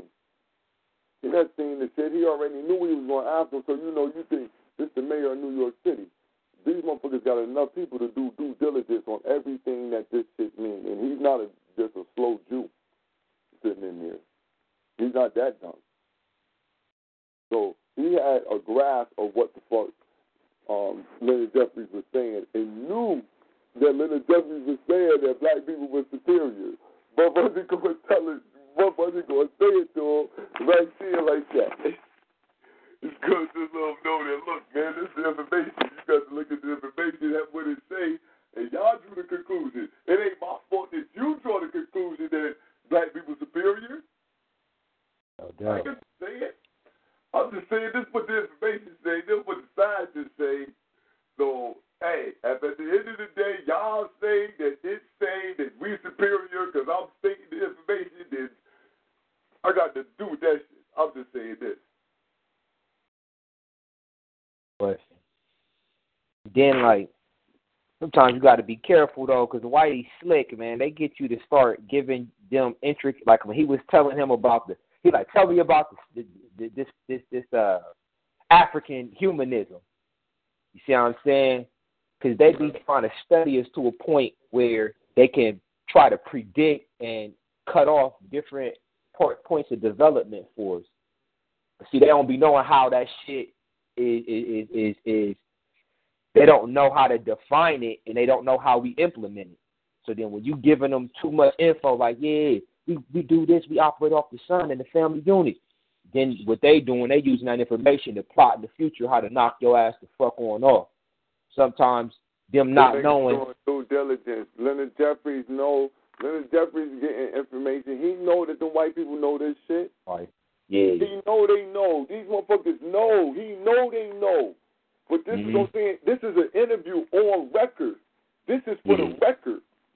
So when you putting this on the record, I got to put this on the record. And you see how long. See, it's not that. And that's why Ed Koch kept asking him over and over. Hold up, man. Can you describe this? Because he was describing it, but Ed Koch couldn't understand it because he ain't got no melanin to understand what the fuck he's saying. So now he got to start all over and say the shit all over again, get back to it, because you don't want to shut the fuck up. But he, these motherfuckers, nah, no crackers, I'm telling you, that cracker is, the motherfuckers is multi-millionaire crackers, man. They got motherfuckers in there doing due diligence on every single thing that you said. Every day got your motherfucking syllabus. They got every goddamn book that you say to read. They got them shits already, man. They are, they ain't, they not slow. They the ones, they the ones publishing the shit. They got the ISBN number. We know who the fuck did that. Wait, hold up, man. What work is he? Co- God damn it. See, we gonna have to stop publishing this shit. Not just that, brother born. Um, the the the cracker was more or less more. He was so frustrated with the comments and the statements that we were superior than him, and and the minute he heard that, his fucking ears shut off. He went blind, and he, and he couldn't say nothing else other than defense of his ignorance. And then when he went into interviewing Professor uh, Jeffries, then Jeffries was citing crackers that was in his circle. Mm-hmm. See, white blindness is really white ignorance. Because white people feel certain that they don't have to learn certain shit about certain culture. I go through that shit every day. Well, I did when I was in anthropology. You know, you know what I mean? Where you had Europeans who would get into that type of science, and Europeans they involve themselves in a lot of social sciences, and they don't get into it for the real object of learning something from it. They get into it really because it's a, a, social science that they can benefit from and they feel that it's a, it's it's something that they can give their opinion on, more or less, so they're their honest observation. You see what I'm saying? Yeah. It's like it's like it's like you can base your individual experience on people as one thing, but the the general experience of people it could be totally another, right? Like I can sit up here and say, oh, you know, hey man, I have no problem with white people, buddy. Okay, these white people are our friends and so forth. And based on my personal experience, I have never seen any racist white people. But see, that would be my personal experience. But then again, I would have to also check myself and say, but I wouldn't limit that experience to say that it's not going on. You see what I'm saying? Mm-hmm. See, for Europeans, that was a that was a classic case of how Europeans attack you for speaking the truth without them having no knowledge of it. And when you start giving them knowledge of it, they cut you. I deal with that shit all the time. With I wouldn't even call them peer students when I was in college, but they were just cracker students who was just they couldn't. It was so fast. The notion it was just so past them that they couldn't even take it in, it, it's for what it was. Probably because I was saying it and I'm a black man saying it, but then when I had display, when I got when I had time to explain myself, you see what I'm saying? And when Mm. they see where I'm going, then they'll cut your wisdom off. I don't want to hear about melanin. I don't want to hear about that, Minkara. Uh, I don't hear about that. They'll change the subject because it's not. See, they like to they like to have subjects that are self uh self serving. Yo, self-aggrandizing. And see, when you when they dealing when you're dealing with an African that's not compromising, and, and, and see, savagery don't have patience because time is not on their side, and time is solar, right? Mm-hmm. All you need to know, all you need to know from African culture is that we are blessed with melanin, and melanin is a relationship with the sun, and the sun is time, right? So, so our enemies, they want a rushed empire. You see what I'm saying? They want it now. They want that thousand year empire. And that that same uh, uh, uh, uh, uh, impatience, like a lot of our people suffer from it. You know what I mean? Like when you talk on the youngsters, they impatient because society's impatient. For the maker of yo, somebody moving around, moving something up against the up against their phone or something. So, Yeah, that's me. My bad. It's Brother Griff. My fault. I'm about to mute my shit right now. All right. But yeah, all I was saying, I don't want to take too much time. All I was saying though is that the impatiency. You see what I mean? He wanted Professor Griff to admit or omit his ignorance very fast so he could prove his Eurocentric point. But when when he wasn't yielding, when he was remaining calm, that's the best thing you can do for a cracker. It's because they think at the end of the discussion, if they change their emotion, they can bring the the emotion out of you, and thus trigger your emotion, and then they win the discussion regardless of facts. Like what Brother Tim was saying earlier on the show, when he said that uh, uh, if you notice, Europeans don't Europeans want to feel comfortable or want you to make them feel comfortable about their savagery. So what Brother Tim said when he was on the show, he said, "Here it is. These crackers felt the nerve to give him a raise, and it was the crackers who put down how good he was doing this, this, and this, and that. And when he brought to the attention that, well, if I was doing so good, why the fuck y'all only give me like a five percent increase in my raise?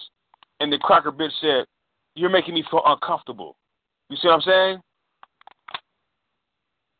That's exactly what's going on right now, where where you have to, you know what I mean, make Europeans feel comfortable what's going on. So there has to be somebody saying, well, if we would just get this together and we would just get that together, you know, they could be all right. we could, we, yeah, we'll be all right. Maybe if we dressed a little better. If niggas ain't succeeding in America because niggas ain't wearing suits, and if every nigga had at least three suits in his closet, man, shit, man, we could take this motherfucker. that shit ain't finna happen. Ah, yo, you fucking sick with that. I, yo, just hearing you say that now, that's some. But take it to look at it from this perspective. To prove how what, what, what the brother was saying in that context, European making Europeans feel comfortable. Europeans are more comfortable with uh, with black men wearing pink shirts, being homosexual, wearing high heels, than a nigga wearing a dashiki, for example. Because like Professor uh, uh, Jeffries pointed out in his, the minute a nigga says or or, or, or, a black person says we want to uh, have history from an African perspective, the first thing that goes off a European head is, oh, he he, he doesn't want to go to the program. See what I'm saying? We're not saying we racist. We're not saying we anti this, we anti that. We just saying, hey man, we're gonna look at things from an African world perspective, and we can automatically put in a category because they don't have the patience or time to analyze shit. You see what I'm saying? Because in their white supremacy, they they send the European created fast food. See what I'm saying? right? Good food. Everything takes. The African knows everything takes time, even food to make. Right? But you know, I'm giving you an analogy. Even the Euro, the European mind, in his impatience, he created the notion of fast food. So he wants to be the one to rush good things into being, and that's not what's going to happen. In the case with Leonard Jeffries serving that cracker, you know, it just shows you the the um, the the uh, techniques used by the European. If anything, Um, Brother Born, is that on YouTube? No, brother, no. He gave that to me. He gave that to me when I was at the when I seen him at the airport. He gave that to me out of his bag in the airport. That's respect. I was like, yo, I was I was happy as hell. He was like, yo, hold on one second.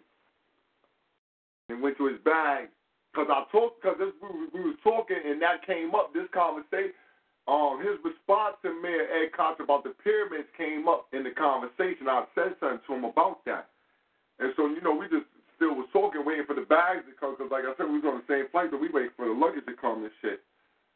Um, and then he like, yo, he like, hold on one second. And he went over to his bag, man, came back and was like, huh, here you go, fine. I, I looked, he was like, yeah, that's just a conversation between me and him. I was like, oh, all right, hell yeah. I hell yeah. Do that in my pocket ASAP. Thank you very much. Thank you very much, very, very much. That made me feel happy about, you know saying? Because, you know, that just made me, that made me feel happy about, um, you know, just putting in a, a little thing for him. So that made me feel good. I was like, damn, son, that's what, that's what's up right there, man. One good turn deserve another. Because I did some, a gratitude to him that I didn't even just, I wasn't, I didn't want nothing back. I didn't even expect to even see him um, when I got off the plane because I knew that I was getting off the plane last. I expected he'd been already gone. So, you know, but the ancestors was working with us. He let me know he was 79 years young about to go to Ethiopia um, for a little conference, you know what I mean? Family building up, striving to do everything all black, no crackers involved, you know what I mean? So, you know, um, you know, we, we just chopped it up a little bit, you know, on on just uh, how we was, just just light. It a nice little conversation.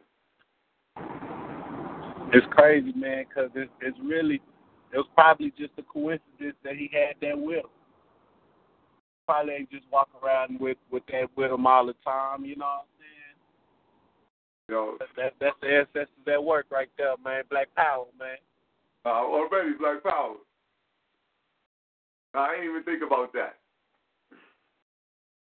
Bro, for you to even know that, they had to show them that you had goddamn really been knowledgeable, bro, about the shit. You see? Shit. That's just, man, bro, I could just imagine it, man. That's peace right there, brother boy, man. Real Right. talk, man. Hell, son, when I see them, listen, listen, right? I just wrote them a note when I first see them, right? I see them on the plane and shit. I'm like, oh shit, you know. Eh, I say the shit mad loud. You know what I mean? And so people around me like, what the fuck? So I'm like, yo, I, I'll just snatch my phone and start taking pictures of him while he putting his luggage up in the fucking rack. uh, and so he sit down, but he, Quiet business. he a couple rows in front of me and shit. So I'm like, damn. I'm like, yo, how am I to catch him? So at first I'm I'm in there nodding and missed the motherfucking the people with the food cart because I could have stopped them. So I take a piece of fucking some flight paper. I'm writing on top of writing. I just wrote him a note, just tell him that I appreciate, you know what I'm saying, everything that he done, you know, just the work that he done put out. You know what I mean? And just, you know, and uh, just a little note like that, you know what I mean? Boom, folded it up, you know what I'm saying? And, and paid for it and hit him off, and boom, and, and just and went through it like that, and gave it to the motherfucking to the stewardess, like, yo, listen, get us to get us to the elder, elder in the front. You know what I'm saying? She knew exactly what I was talking about too. To the elder right there in the front. So she went up there, gave it to him, boom. Now, you know what I'm saying? I seen him reading it. I was like, all right, he ain't throwing it in the trash. Then when he got off the plane, he turned around, though, looking to see who who sent the note. You know what I'm saying? I'm doing the black power, black power. You know what I'm saying? In the fist. And he was like, all right. Uh, man, gonna- business, man. You, you know what I'm talking about. Yeah, nah, you know, like, I know what I'm saying? Fuck that. You know, we don't do shit. What else am I'm supposed to say? that's, that's the L. That's Dr. Little Jeffrey, no? I'm flying hard, baby. man. Smoke with y'all. This fight, get in there, baby. Don't worry about it. The L's up here. Don't worry. We got this shit under control. Oh, man. But it was. It was like I was saying, son. Hey, yo, listen, right? I ain't never been like. I really felt starstruck, like. Cause I, I like I really I really admire his work. So it was a good thing.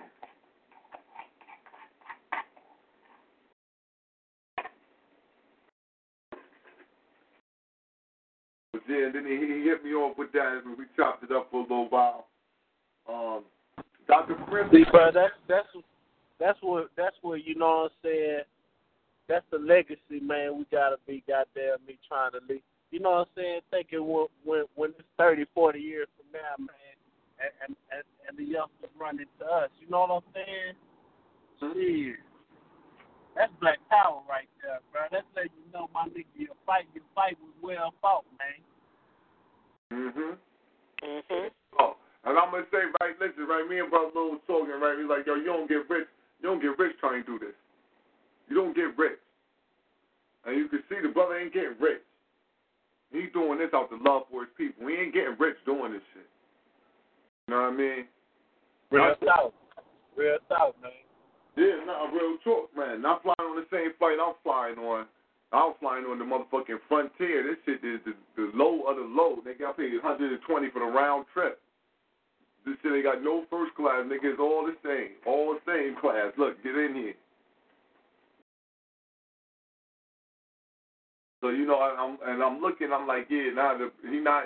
He ain't got no. He ain't got no. He ain't got no Gators and Gucci, Manucci. You know what I'm saying? That that brown light jacket you see him in, that's what he wearing. You ever see him like, in, especially nowadays, you see him, he gonna have his brown, black, and it's got like it's black and brown, really. Yeah, like uh, um, it's like it looked like a heavy coupe. It looked like a heavy dashiki. That's what it looked like. But it looked like it's made out of mud cloth, like. That's what he wearing. You know what I'm saying? Yeah, they got the spot out here in the, in the deep, man. Uh, in Africa, they sell the all kind of dashikis and heavy ones like that. Yeah. But see, you don't get rich doing this, man. This ain't about game. This ain't the get rich route. You know what I'm saying? Going about freedom for your for your people ain't the and this ain't the um this ain't gonna be the you know the the the Jeeps, the Lex Scoops, the Beamers, and the Benz. It ain't gonna be that shit. Bentley, what they call it, Bentley, Bentley, Benz, and Beamers. This ain't that. Ain't that road.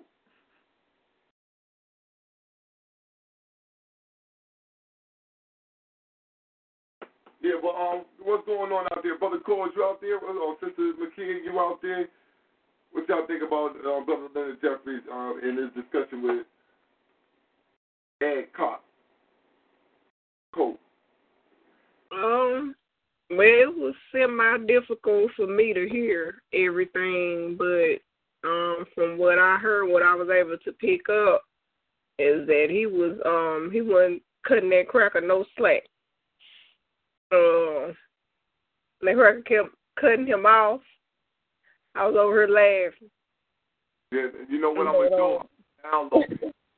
I'm gonna I'm gonna try to see about uploading it so then we can all get it. Cause like I said, it's on a CD. So I should be able to do that. I should be able to burn it and, and upload it or something. I'm about to get guys. Yeah, but what I can hear sound like it's a, a pretty good interview. Uh, that's that's recent. No, nah, that ain't recent at all. That ain't recent at all. That was when Ed Koch was the mayor. That was like that was nineties. It was nineties when this was. Let me make sure. Uh, it don't got the don't got the date on this. It don't got the date, but this was the nineties.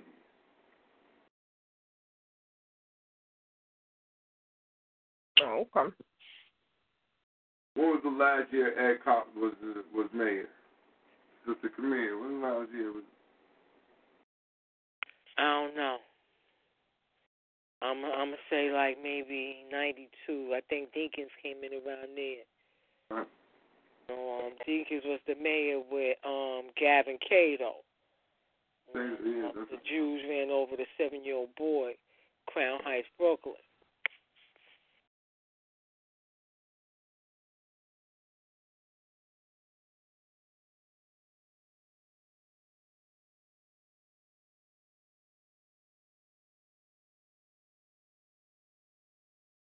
Yeah, I think it was. It, it had to be right there, like I said, right there at the 90. I think because they were talking about the article from 86. So Ed Koch left 91, 92. This this was a couple years after that. So we should, I, I would suspect it was in between 89 to 91. Uh, I love I love y'all accents out there, man. Crown Heights, Brooklyn. I tell you as the Oregon, you know.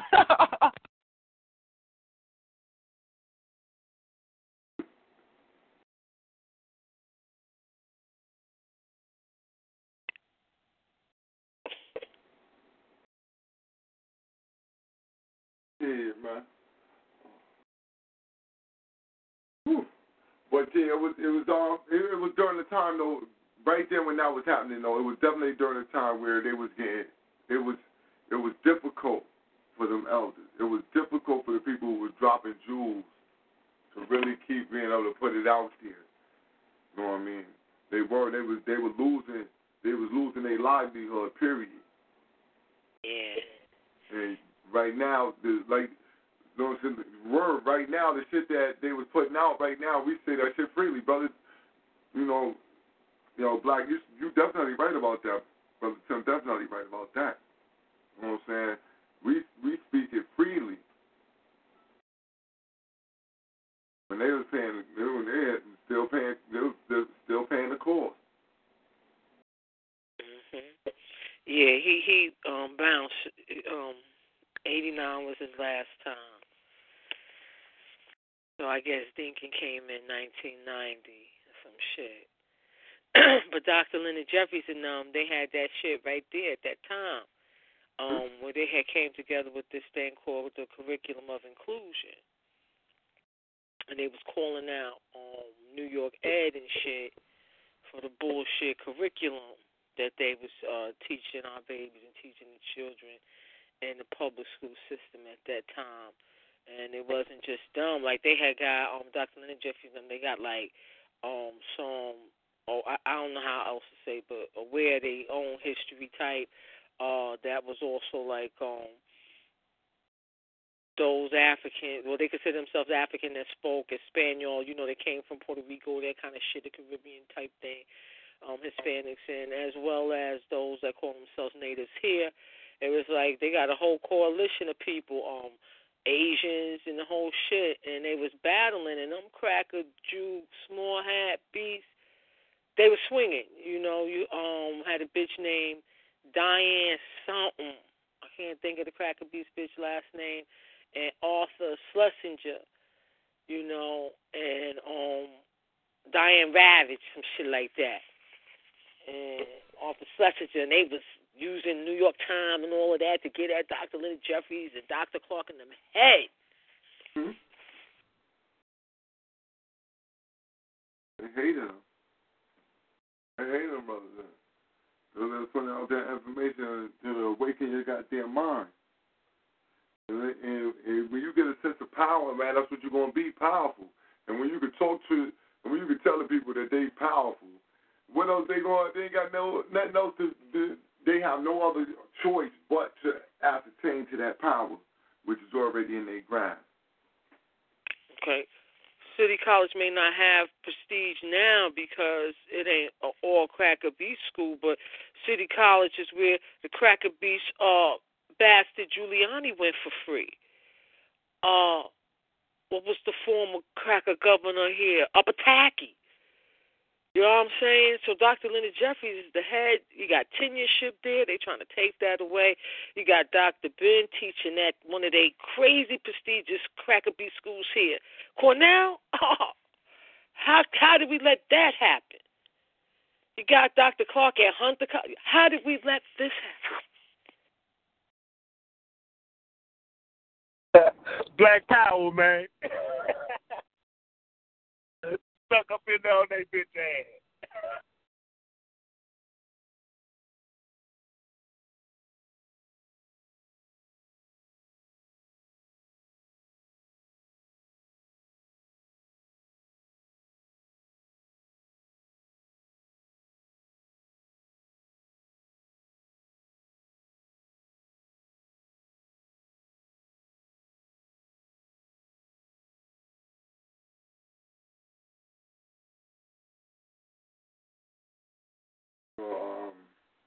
was going on during that time? You know, right then and there. You know, uh, you saying that there was a changeover in a lot of different cities. I can remember that that time. Like, yeah, we was getting changed over to crack. It was a it, it was a super crack era. Very much so. Huh? Very much so. Yes. At the same time that you had people walking around with X hats on, Yeah. you know, you had Public Enemy out, Rakim, Kool G Rap dropping the street realness on you. King Sun. Yo, Oh, come on now. Come on now. King Sun, all right. He the reason why Ice Cube couldn't come to New York for a minute. They haven't had a meeting. Chuck D and Nation of Islam. They had to have a get together. Make it peace. Yeah, yeah, yeah. King's son was serious too. Okay, that Serious. Real G shit. I got this song right now on rotation. What it is to be black. I might play that for y'all. That shit. Eyes and Earths was big. It wasn't Huh? nothing to see somebody rocking a brother rocking a hat with the star and the crescent, yellow and black. Yeah. This, was, it was, yeah, they was, you know, they was trying to come back. That's when everybody started to come back. It was, it was easier for you to come back because you could see that. You saying that, see, that's where you could see that it was a, it was a duality in the, in the nation of gods and earth. Because even though he how he was rocking that, and I know they legends be talking some Asiatic shit, he wasn't talking no Asiatic shit. He was talking African. Because you have people rocking African medallions. I'm y'all. a shorty. I don't know what it means, but you you, you see it. you know what I'm saying? Yeah, it's that- around you. Niggas that had the biggest in the videos. Brother Dog, y'all used to get video music box. Ralph McDaniels. Now we used to get the um. Remember we was getting what you call it, Fab Five Freddy early. Getting Fab Five Freddy was getting a juke, some type of jukebox shit. Yeah, jukebox. That's No, what it what was. was, we was getting the mayor. We was getting the mayor. Um, the nigga, what's his name? He got the bug. We was getting that shit too, but we had Ralph McDaniels on on, on, the, on the community type shit radio. That was Nah. like the really the first shit. You know what I mean? Like getting street hip hop videos you wouldn't see no place else. Ralph McDaniels had that. No, yeah, nah. If we had it, I wasn't looking at it.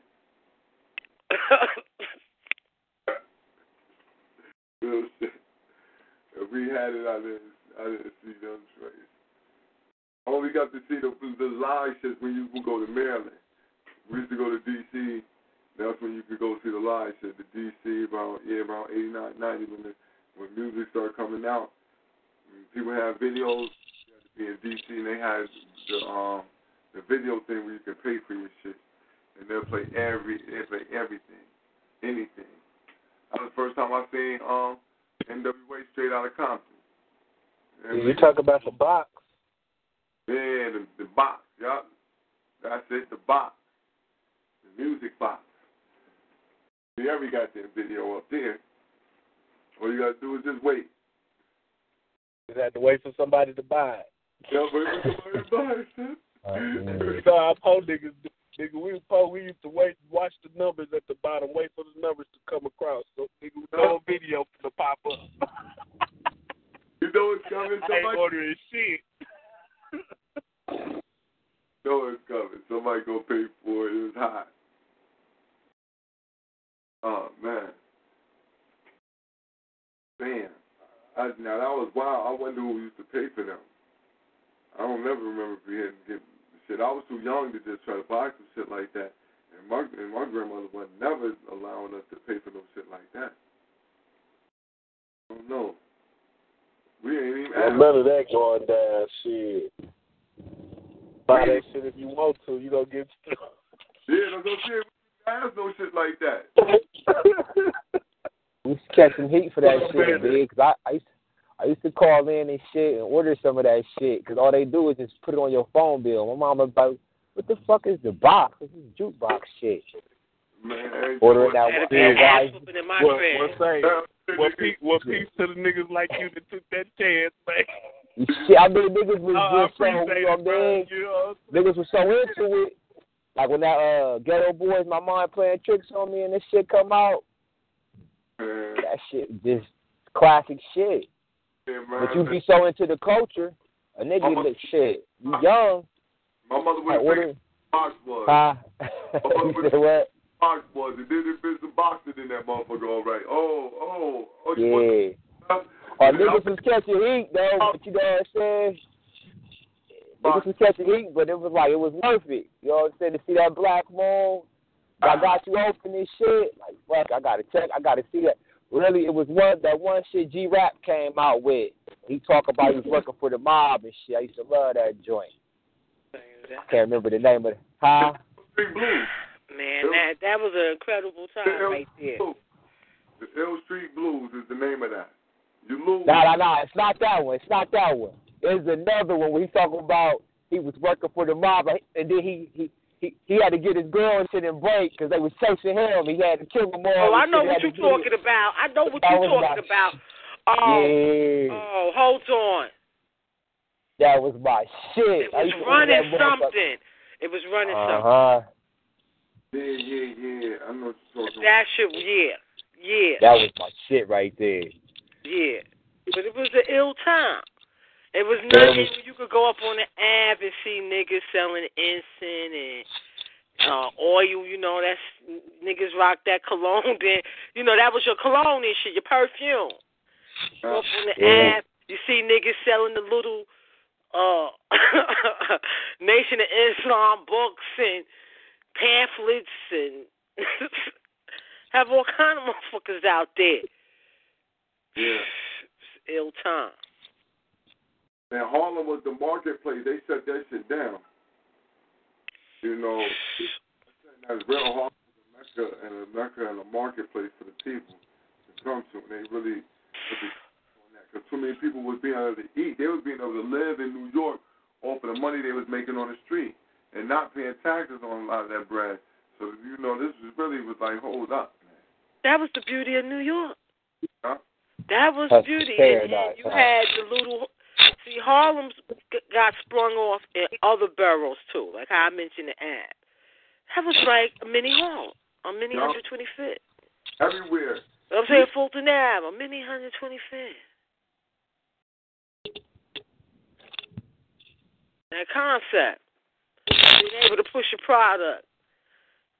Well, Hurt the people to people to- people. Negotiate right Tell then and there. Somebody got the thing rubbing. He got the thing rubbing again. But yeah, we used to go to Boulevard. Go out to Kings Boulevard. Rock off. It every, everywhere turned on. It, it was just because it's a port. You know what I mean? New York City is a port city also. It just really helped out that marketplace then. They just it, uh, it's war. You know what I mean? That's what I say. This is what happens in war. You don't realize you're in a war, this is what happens. Giuliani killed that shit though. You know, Giuliani and, and, and the black traders that was involved.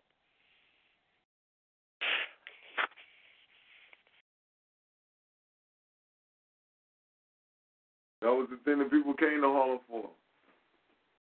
Just to see that going on. There wasn't too many other reasons to do it.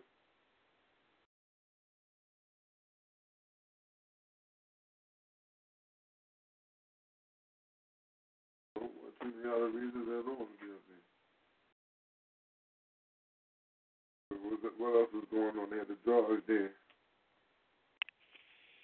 I would have loved to seen Harlem though, or you know, in the day of Malcolm X and Marcus Garvey, where you just get out there and just start, you know, seeing them kick it to their people. Like there had to be something, yo. You know what I mean?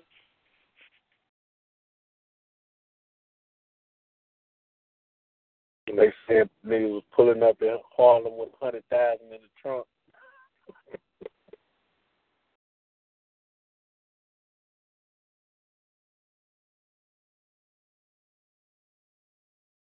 I can't remember what documentary I was watching. He said, "Man, it wasn't nothing to see somebody pull up in Harlem with a hundred thousand in the trunk." I said, "God damn, that nigga was doing it."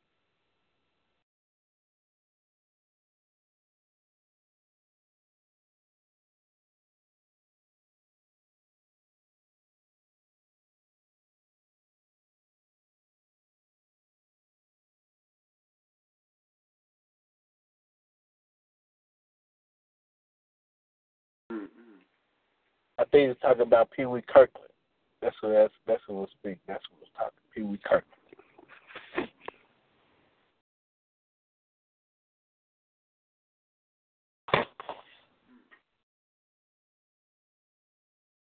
What year? What year is that? Trying to think of what time frame he was talking about. It was a little early, probably. That's Guy Fisher era. Really the Guy Fisher era. Now that's starting to run into um, 87 and stuff, man. Them niggas is out of there. This is a new era. That's the that's the that's the Supreme Team and and the you know what I'm saying the real Purple City niggas.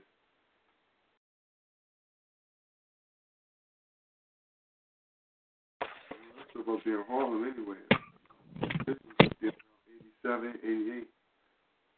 So so during, so let me ask you this: when, when Malcolm X was when Malcolm X was rocking, was that during the same time as like uh? I mean, I know the year, but I'm saying like was that during the same time period of of Madam Queen and and Bumpy Johnson and that, or was that- that after? That's close to the same era.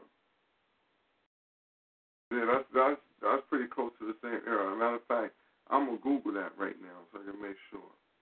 I'll Google it.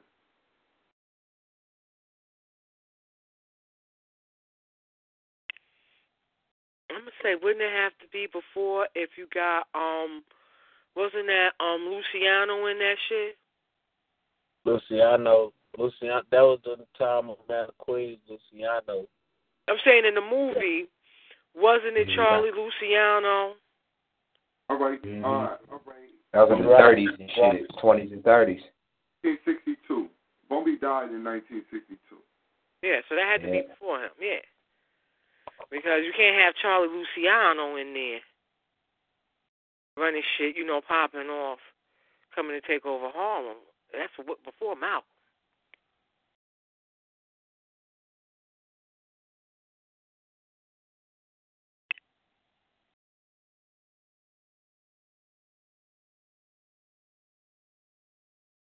Okay, so so uh, Yeah. so did maybe Frank Lucas then around the time of Frank Lucas?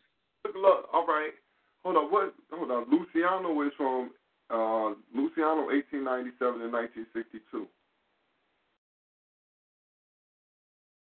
So during that during that time, Malcolm and them had came through there.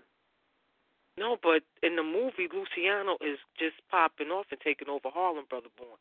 That got to be at least 20 to 30 years. Yeah, that was in the 30s that they was doing that shit. If he died in 1962, you know what I'm saying? Yeah, Yeah. yeah. I understand what you're saying. Yeah, yeah, yeah. All right. Yeah, 'cause Luciano was like the top top biller on that hoe. 40s, 50s. He's the Prohibition era. Like the 30s and the 40s. I'm just I'm just really trying to get the context of the you know what I'm saying? I like to look Uh-huh, at the whole you know what I'm saying, the whole I just had never thought of that. Like, so I kind of use this as little brainstorming.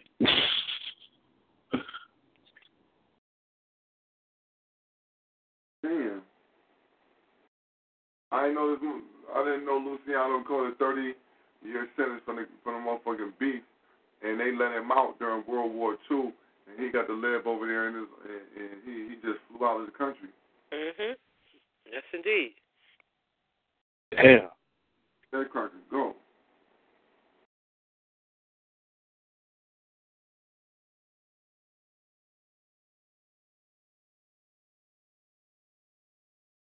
Damn.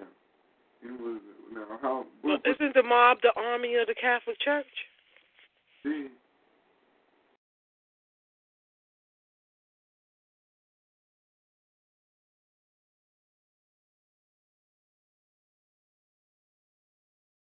Yo, listen, this what the fuck they in New York That's exactly what that is, though, man. Hey, this was the this was the why they. They said they took it there because the Navy the Navy wanted to use the docks in New York, and they knew they couldn't use the docks without the mob's uh, motherfucking approval. So they struck a deal with Luciano to build a the docks, and they just let him out.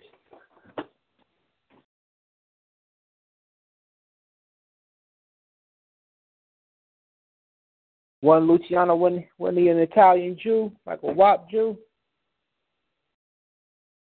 I don't think so. Hmm. I don't know who knows. Now he hung out with a Jew. Yeah, he hung out with a Jew. You know, did business with a Jew. You know, he could have. You know, who knows? Who knows about them Sephardic? He might have. You know, Uh. on the other side. You know my motto, uh, who ain't a Jew? That's that's where I start. no, really. Because I when you know find out how said. so many like changed their names Hey, uh, 100%. for hundreds of years and shit. hey. Play a tag with these motherfuckers. he said, who ain't one? You know, became Catholic, became wives, Mhm. Yeah, duck, married duck, into the families. uh, playing duck, duck, duck, Jew.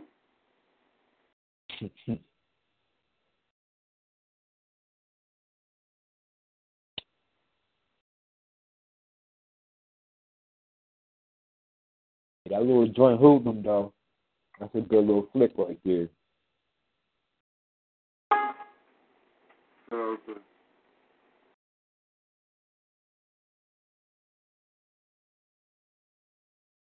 so, all in though, I thought it was a wonderful interview, though, man. I really did.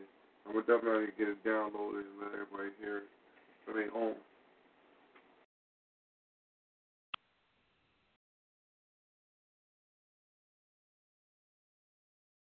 Put it in your archives.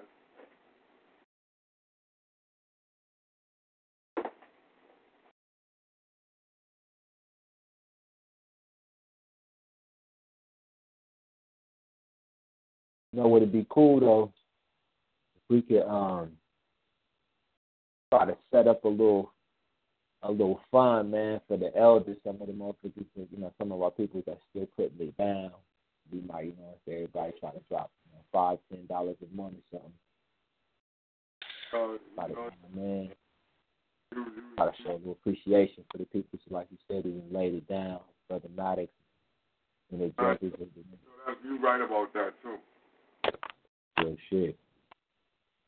It ain't hard to do. Just you know, a couple people organizing and just Some people to drop five dollars, man. We can better distribute it. feel me. At least we got to start off somewhere. And we can choose. We can start off here on feet on the ground, and we can start in, in March. We can start. We have official kickoff. That you know, and we'll have a feet on the ground. Uh, somewhere is where is a uh, you know can we can distribute the money through PayPal or something like that. Just in case you don't feel comfortable, you can always contact PayPal, and they'll get you the back. You know what I'm saying? But you know, um, yeah, to set something up like that would be perfect. least we can do right there.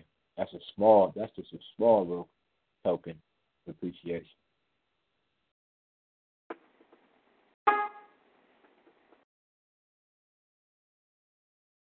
Not much, because we don't need a little from a lot goes a long way.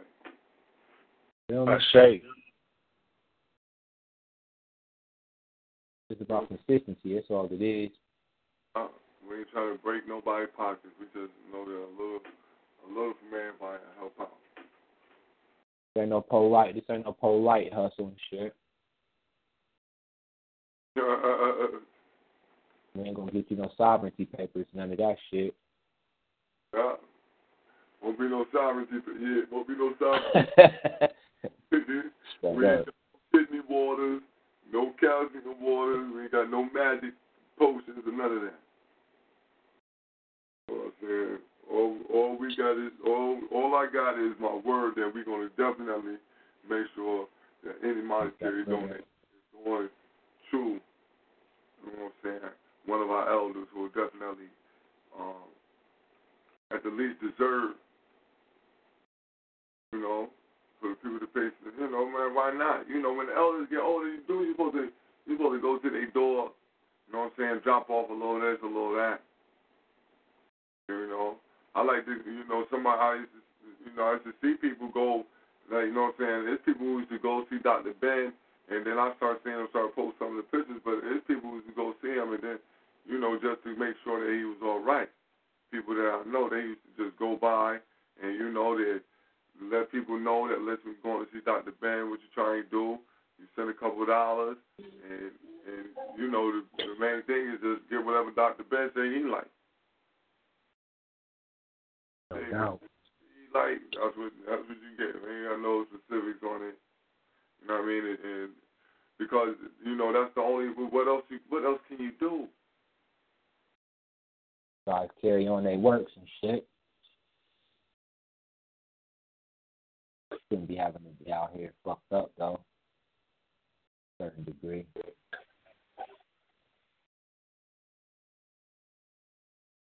Sure. What you can do on that, bro. As long as you get your family, try to put, like I said, put a little PayPal or something together. Even if you just get a little address, to make a little money with or something, niggas can send something too. So motherfuckers make sure they, you know what I'm saying? Ain't nothing but blessings gonna come out of that shit, no way. You know what I'm saying? Ain't nothing but good shit come out of that. I don't care what nobody's talking about. Mhm. That's real talk, man. You know what I'm saying? That's real talk, shit. Nigga gonna And blow I'll it come, anyway. I'll come back, and that's the only way we're gonna be able to goddamn keep, keep, keep, keep them at least, you know, at least keep the youngsters at least feeling like it's it's some kind of hope in this shit, man. Like if I do go the route of of being a of being a teacher or or or you know what I'm saying a a, a activist or or this or you know what I'm saying playing your role in this Black Power movement, you got to know that it's gonna be some support for you, man. You know what I'm saying? Some kind of support for you. We got a whole goddamn me You whole era of niggas that died broke, like we said, man. You know what I'm saying? The day you decide to stand up and be an African, there should be some other Africans out there ready to link with you. You know what I'm saying? And we're supposed to support each other as Africans. That's that's our thing. Our thing is a collective. We're a collective people. We ain't a singular people. We're not individuals. You know what I'm saying? So that's that's that's definitely um, most important about how we deal with it with those who are given. Shit, bro, we be we be uh doing the little barbecues and shit, bro. You hear me? Let's say one one one one nigga with five dollars ain't gonna be able to get no meat, but goddamn me, twenty niggas with five dollars, man, you have enough meat, goddamn me, and extra. You hear me? Shit. So it's, it's a different. You know what I'm saying? It's a whole nother. See, that's how I, I was. That's how we do. conversation. Exactly. You hear me? Exactly, man. You gonna have to meet the side, and some more nigga be able to take home a plate. Yup. Yup. You don't know about that. And and some to uh, feed those who didn't put in, who may Uh, not have it, but they peoples. Come eat. Uh, you gonna have you gonna have for the extras. Now You know yo, what I'm saying? we did that on the regular. Exactly. I live on the uh, yo. I, I just moved from from block. We did that. I'm saying almost for the summertime. Almost every summer, we cooked we cooked out three three to four times a week, easy, and just come eat, man. It is what it is. Come eat. The people here, they we cooking. The grills is popping. Even if the adults can't all eat, all the kids definitely eat. No matter who house they from, all these kids can eat. Brother boy, man, I was was chopping it up with my partner the other day, right? And you know, you know, he he he he kind of like listened to a lot of the uh conspiracy theory things. You know, he's conspiracy theorist kind of nigga. You know what I'm saying? And and I mean, the goddamn me value of the dollar having no value, that shit scaring the shit out of them, right? But but you know, I don't know if I'm right or wrong, but I tell him, man, shit, when that motherfucker drop, shit, we we as niggas, we we ain't gonna be fucked up about that shit. You know what I'm saying? We we just mm-hmm. got we we used to not having shit, right? So I said, my nigga, all this shit gonna make us do is depend on each other more. Right. We do that shit, that shit is destroying some shit. Mhm. Nah, yo, You know what I'm saying? And, and, it go. I mean, I was just speaking to that for, for what we just talking now with with my nigga. We put our little shits together. Your little shit together may make a lot of shit. You know what I'm saying? Real talk. Shit. if y'all understood that or not, I don't know, but you know. how, nah, man, that's how that. Listen, that's how. That's how it works when you when you understand the science of being a collective and being a unit. No matter where you go, do now I don't make Power in numbers. but we can look at we can look at other um people who are collective like that and see those type of principles happening because that's like how the Asians are coming together and they're all collectively work at one spot and then after they collectively put their stuff together they'll open up another spot you know what I mean but it's all of them doing you know one of them belong to this one the other one belongs to the other one who was there second then the third then the fourth and they just work, that shit like that. But it's all about collective, not to make comparison to anybody who's other than us, but just to have that um, understanding of how collective works, and you, and you can see it going on when you collective amongst your own race. Yeah. Always always power in numbers, man. That's the universal law right there. Five fingers make a motherfucking fist. I like to say something about the taking care of elders. You know, um,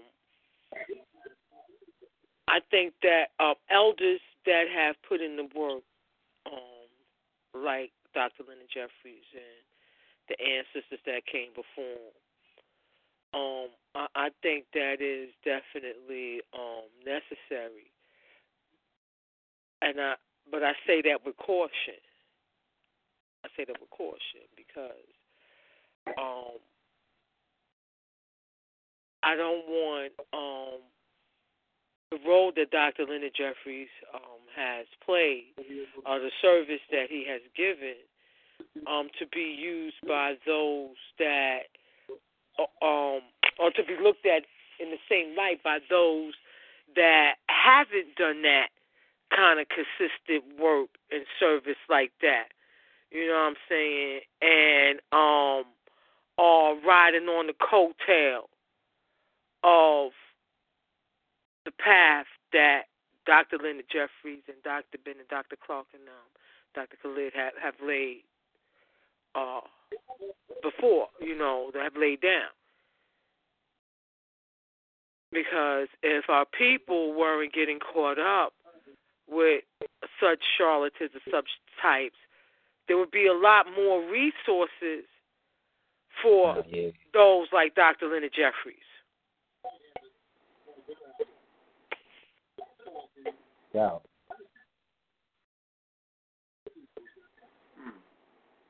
Interesting.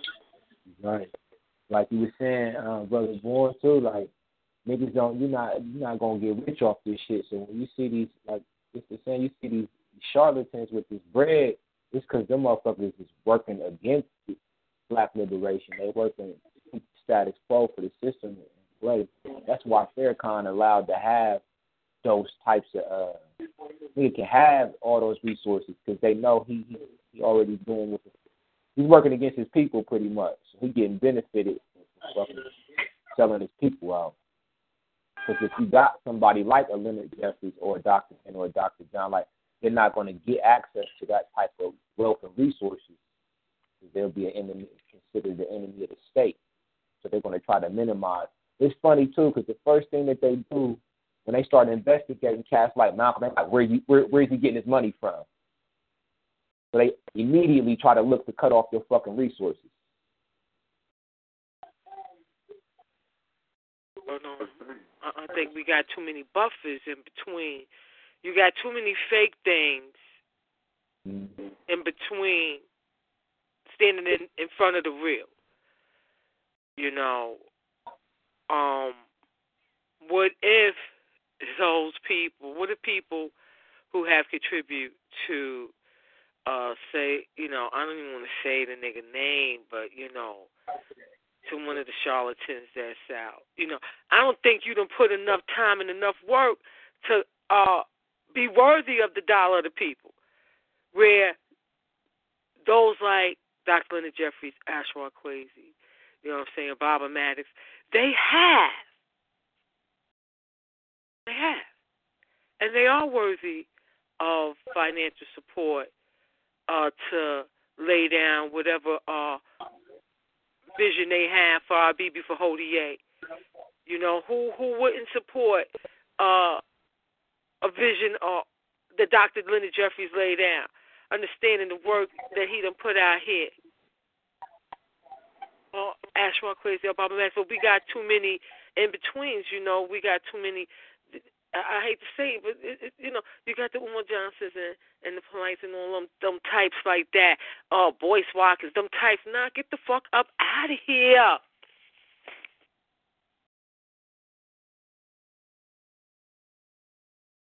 Oh. The Les Brown.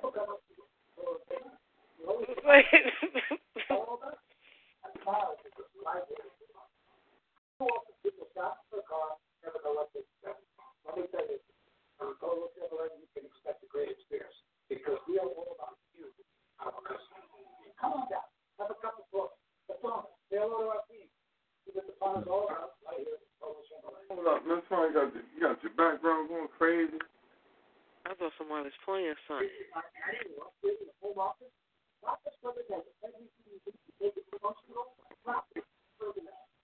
You gotta be serious. Oh.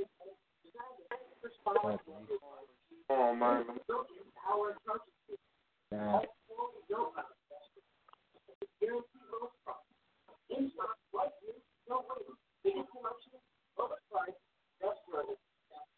Is somebody playing something? No.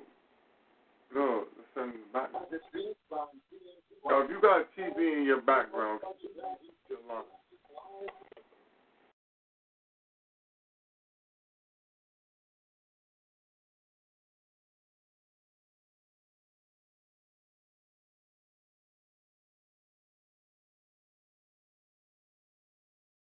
Go ahead. Ray, what was you saying?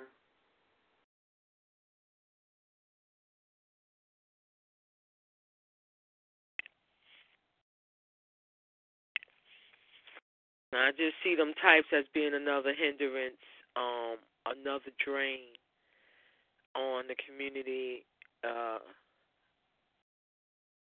a drain on the community empowerment at the end of the day.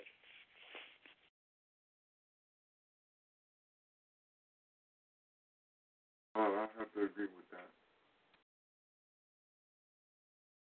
And uh, you know, it's the basic thing of us always looking for a savior. So we allow we have allowed ourselves to be, um, you know, duped by any and everybody.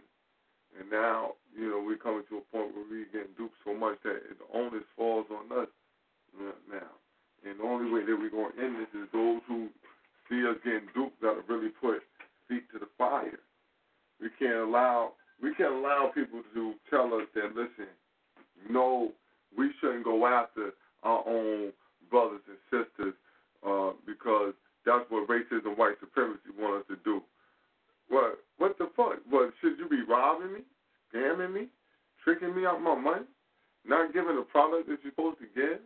And if we catch you not doing it, should we not make an example of you immediately? So the other ones, no, don't come here with that. We're not doing that this time. You know what I mean? So we can put that out there? Or should we just allow it to just keep going? What kind of shit is this? I don't understand where our people are at with that type of attitude. That is the ones who point out the incorrect or ask the questions they are the wrong.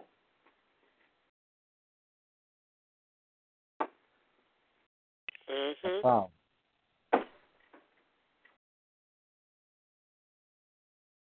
We got a lot of goddamn questions.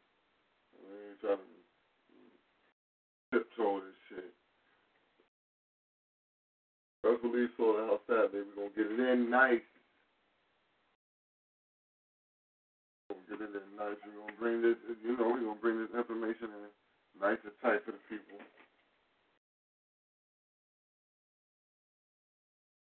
Because uh, as I stated, man, you know, we we're not um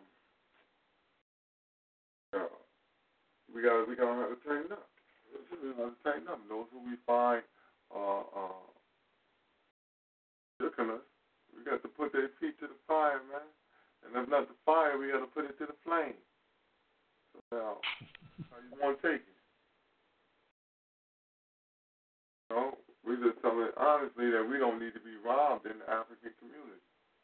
That that was the thing that we thought the white man did to us. But maybe you prove it to us. Maybe people try to prove to us certain things that they say. We'll get to that Saturday. Maybe they try to prove some stuff to us. But I think that that's what's happening. That people have told us that, uh, you know, people have uh, marked us out as certain stereotypes, and now they seem to want to walk us right into it. Expecting no pressure at all. No pushback. No pushback because you got money.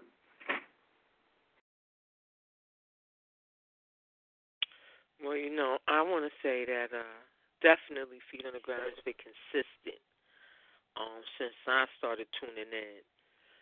Um, when it wasn't attractive um, to hold the line against those um, that are charlatans, you know, that um, the family saw um, you know, pimping the people, and with no agenda attached. I mean, the the hardest thing to do is to hold the line. The hardest thing to do is to um side with right, regardless of who it may be. And I saw the family on Feet on the Ground do that from day one with Polite uh, down to Farrakhan. Regardless.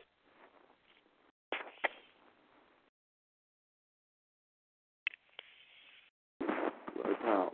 You know, it's only going to be one direction. So you might as well keep going.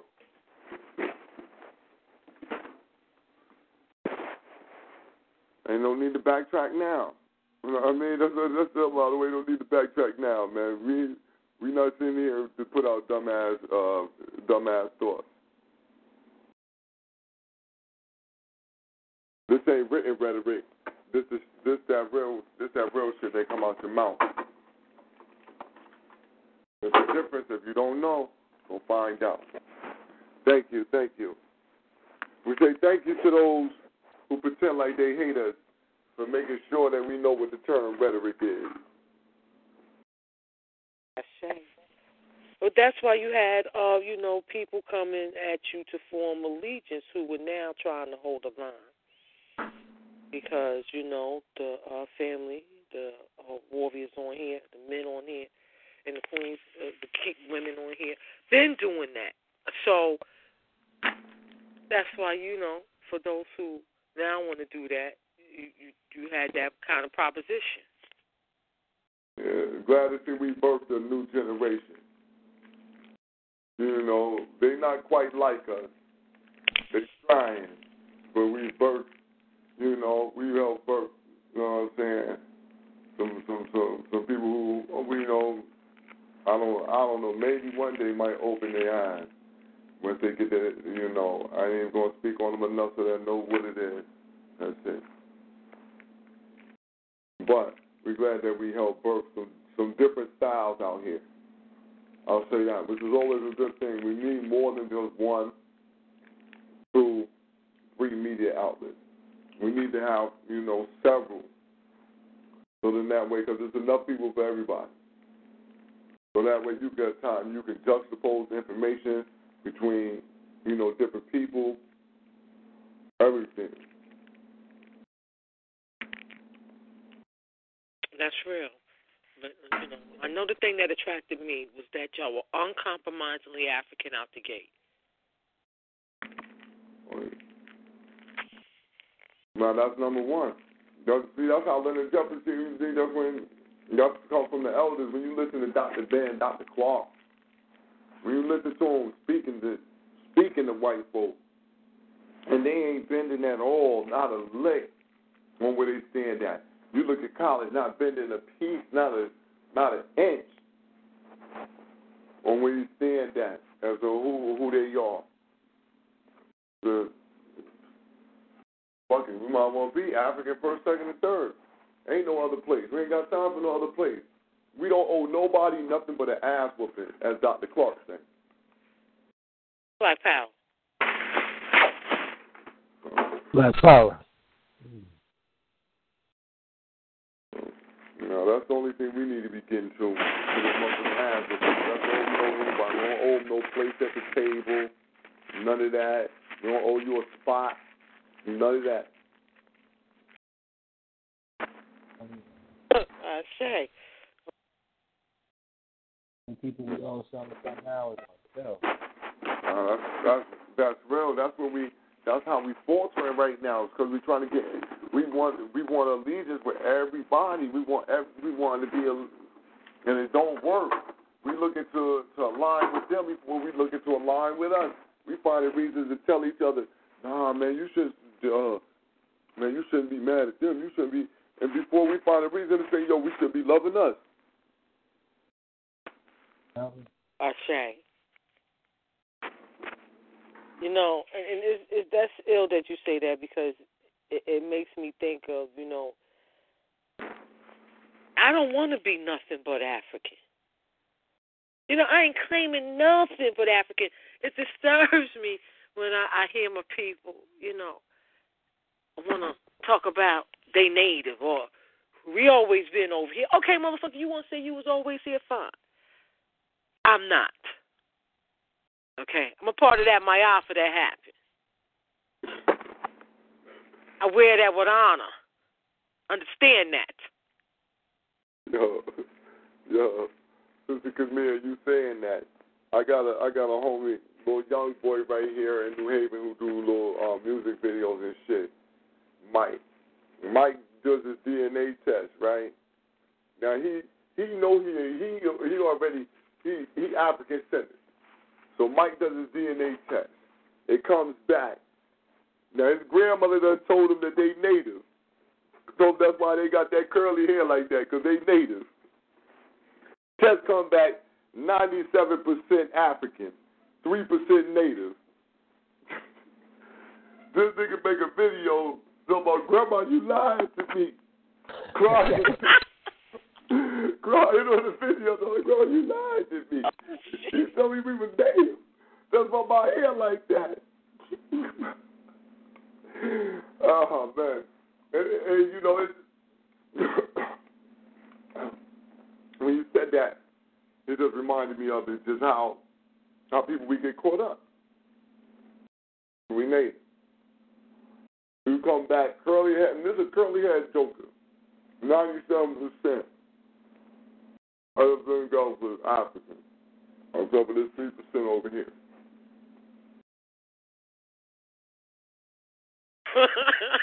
That's hilarious, yo.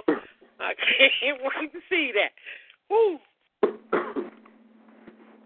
I said this joke is crazy. Watch, I'm gonna post it on my I'm gonna post it on my wall. I say he's crazy. Hey, Grandma, you lied to me. Oh, man. Lied to me. He told me we was native. We was three percent. I told that nigga, at least, look, at least you still got black feet, nigga. you might not be a black foot, but you still got black feet, so you good. Okay. I say. Hmm. Our people was going to this. We're going too far to be everybody else.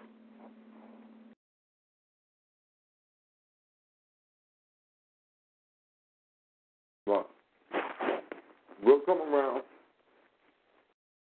At least those who need to come around will come around. Because I'm thoroughly convinced after, after, as y'all listen, after seeing these jokers come out like this and knowing that all these people played a part in this shit, it wasn't just, listen, y'all had to be able to see this scam going on. And we knew a long time ago. But when you ain't got the evidence, because you ain't about to buy into it and put your money on the line so he can dupe you. You know, what I mean? all you can say is, look, man, that's like a scam, that ain't going to work. But once you get the people come forward and say, look, he scammed me. This nigga took my money and get my money back. That's a problem. I just think, oh, man. I ain't even gonna say nothing. So, uh, I'm not gonna say nothing to the show. But look out for that video of the Queen. Yeah, uh, you know, at at a certain extent too, I, I'm mad at them myself because, or maybe I can't be mad at you. You know, I don't know how you you found out about the charlatan polite. I, I you know, but it, it it it is becoming critical. How does the preacher get over on, on the congregation? Because even though uh, the uh, the cadence is of that of the people, a lot of the words that he's using with that cadence that we use, that connects him with us, motherfuckers don't know. And it's okay that you do not know. It is not, I'm not blaming you. It's not your fault that you do not know. But the thing is, is not having shame and not knowing, and actually looking up what somebody say if you don't know what the word you just heard a motherfucker say, especially if it's on a video. Mm-hmm. Look that shit up.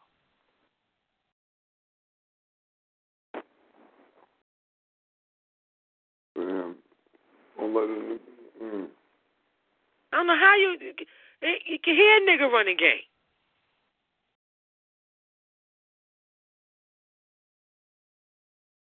When a black man tell you, when a black person, black woman, anybody African tell you, you your own worst enemy. What are you hearing?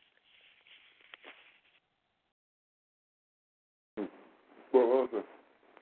Mm, mm, mm, mm. Let's not, let's not hit that all the way on. We're going to save that fire. Let's save some of that fire. I Ashe. Let's save some of that fire from Saturday. Let's save some of that fire. So, you know, we got some questions. We've been laying in the cut.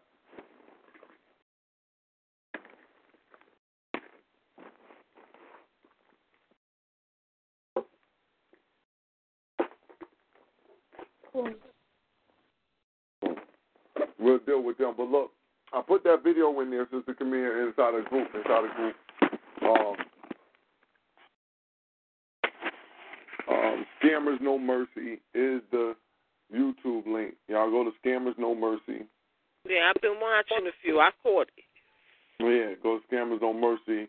Listen, they got one with. Listen, right? The queen that I seen up there, up on there, I've seen her before on like her first video, and she, yo, I'm gonna tell you.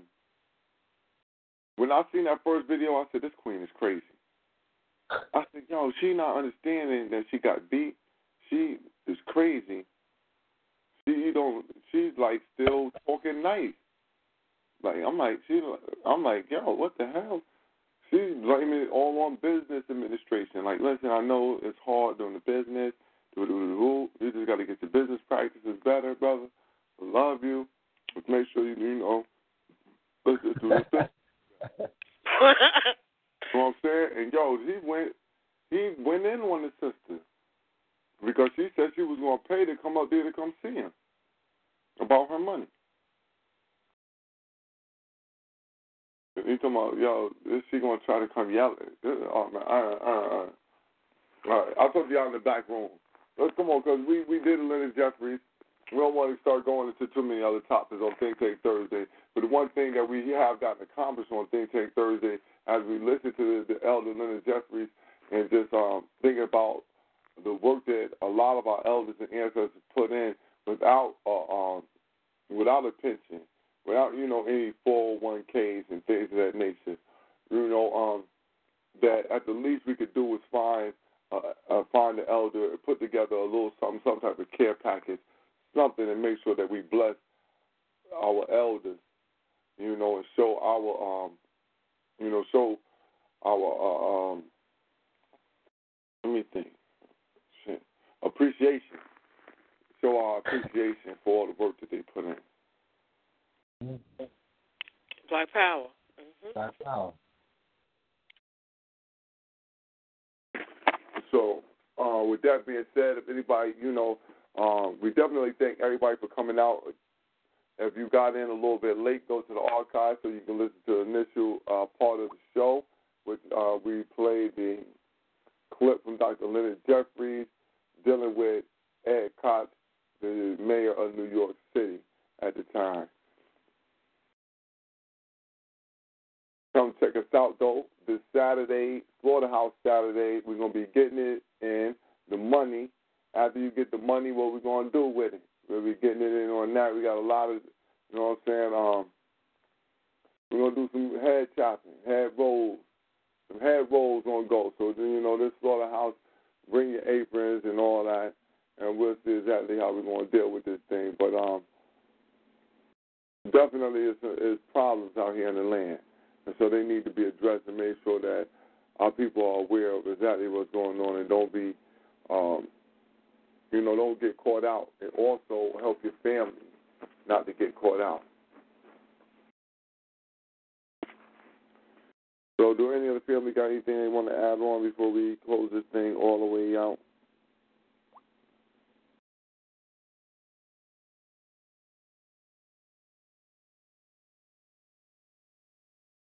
Oh, just uh, check on that little joint, uh, that brother. So on the next joint, we can put something together as far as you know what I'm saying. Hold on. Hold on, hold on. Say that again. No, I was just saying, just uh, try to go deep in this, seeing, seeing how to put something together so we can put, you know, put a little nest egg, get something for the for the for the elders and shit. That's it. Yeah. Oh yeah. No. Definitely. Definitely. Yeah. No. In the um in the next couple of weeks, I'm saying by by uh. All right, by February, man, by February we should have something rocking. Y'all look for it, you know, no later than like the second week of February. You know, look for where everything needs to be sent at and have everything set up. You know, we'll go through a process of maybe vetting out uh, four or five different elders who we can start off with, you know, just month after month or however much we get together, we can uh, distribute it evenly, whatever I have you. But, you know, we'll go, we'll deal with all those um, particulars, but we'll have to just sit down and just hammer those out. I don't want to just say that this is how it go right now. Without everybody, you know, as many people as possible being able to get uh, as many Africans as possible to have an input. No doubt. Black power on that. Uh, definitely. So yeah, that's that's what we'll be doing. So um, with that being said, though, like I said, man, come check us out Slaughterhouse Saturday. We'll be in here at the new time from now on. It's 10 p.m. Come on in 10 p.m. Slaughterhouse Saturday. We'll be getting it in nice. Uh, and family, um, I got I got a I got guests coming in next Tuesday. I got guests coming in next Tuesday. We got the Sports Academy. We got a group of brothers We're gonna come together. They teach chess every Saturday and a whole um, couple other different classes. Take the youngsters on different events and everything. But some brothers who really striving to um, give back in the community, putting in work in the community, um, being you know, even though we won't don't like to use the word mentor, but right now in, in colloquial terms, we it, we'll understand what it means. Um, but brothers who are giving uh, a Sappho warrior training to young little warriors, that's what I say. You know, um, giving them some Sappho training. So we'll have the brothers come in next Tuesday, and uh, just chop it up with us. Just you know, just you know, we just want to put we just want to put the brothers' information out there, put they put what they're doing out there because they're doing a good thing in the community, and we want to highlight, you know, family who putting this who who out there putting in some work, spending some time with the youth, spending some time because that's where you know that's one of the things that counts time. And so, with that being said, we'd like to um, end this with a praise Nat Turner, glory to Garvey, long live the spirit of Dr. Khalid Abdul Muhammad, praise Harriet Tubman, glory to Ida B. Wells, long live the spirit of Sister Fannie Lou Hamer, BB48. Crack in the trunk. House Maker 2. Hey guys, it is Ryan. I'm not sure if you know this about me, but I'm a bit of a fun fanatic when I can. I like to work, but I like fun too. It's a thing. And now the truth is out there. I can tell you about my favorite place to have fun. Chumba Casino. They have hundreds of social casino style games to choose from with new games released each week. You can play for free anytime, anywhere and each day brings a new chance to collect daily bonuses. So join me in the fun. Sign up now at ChumbaCasino.com. No purchase necessary. Group. Void were prohibited by law. See terms and conditions. 18 plus.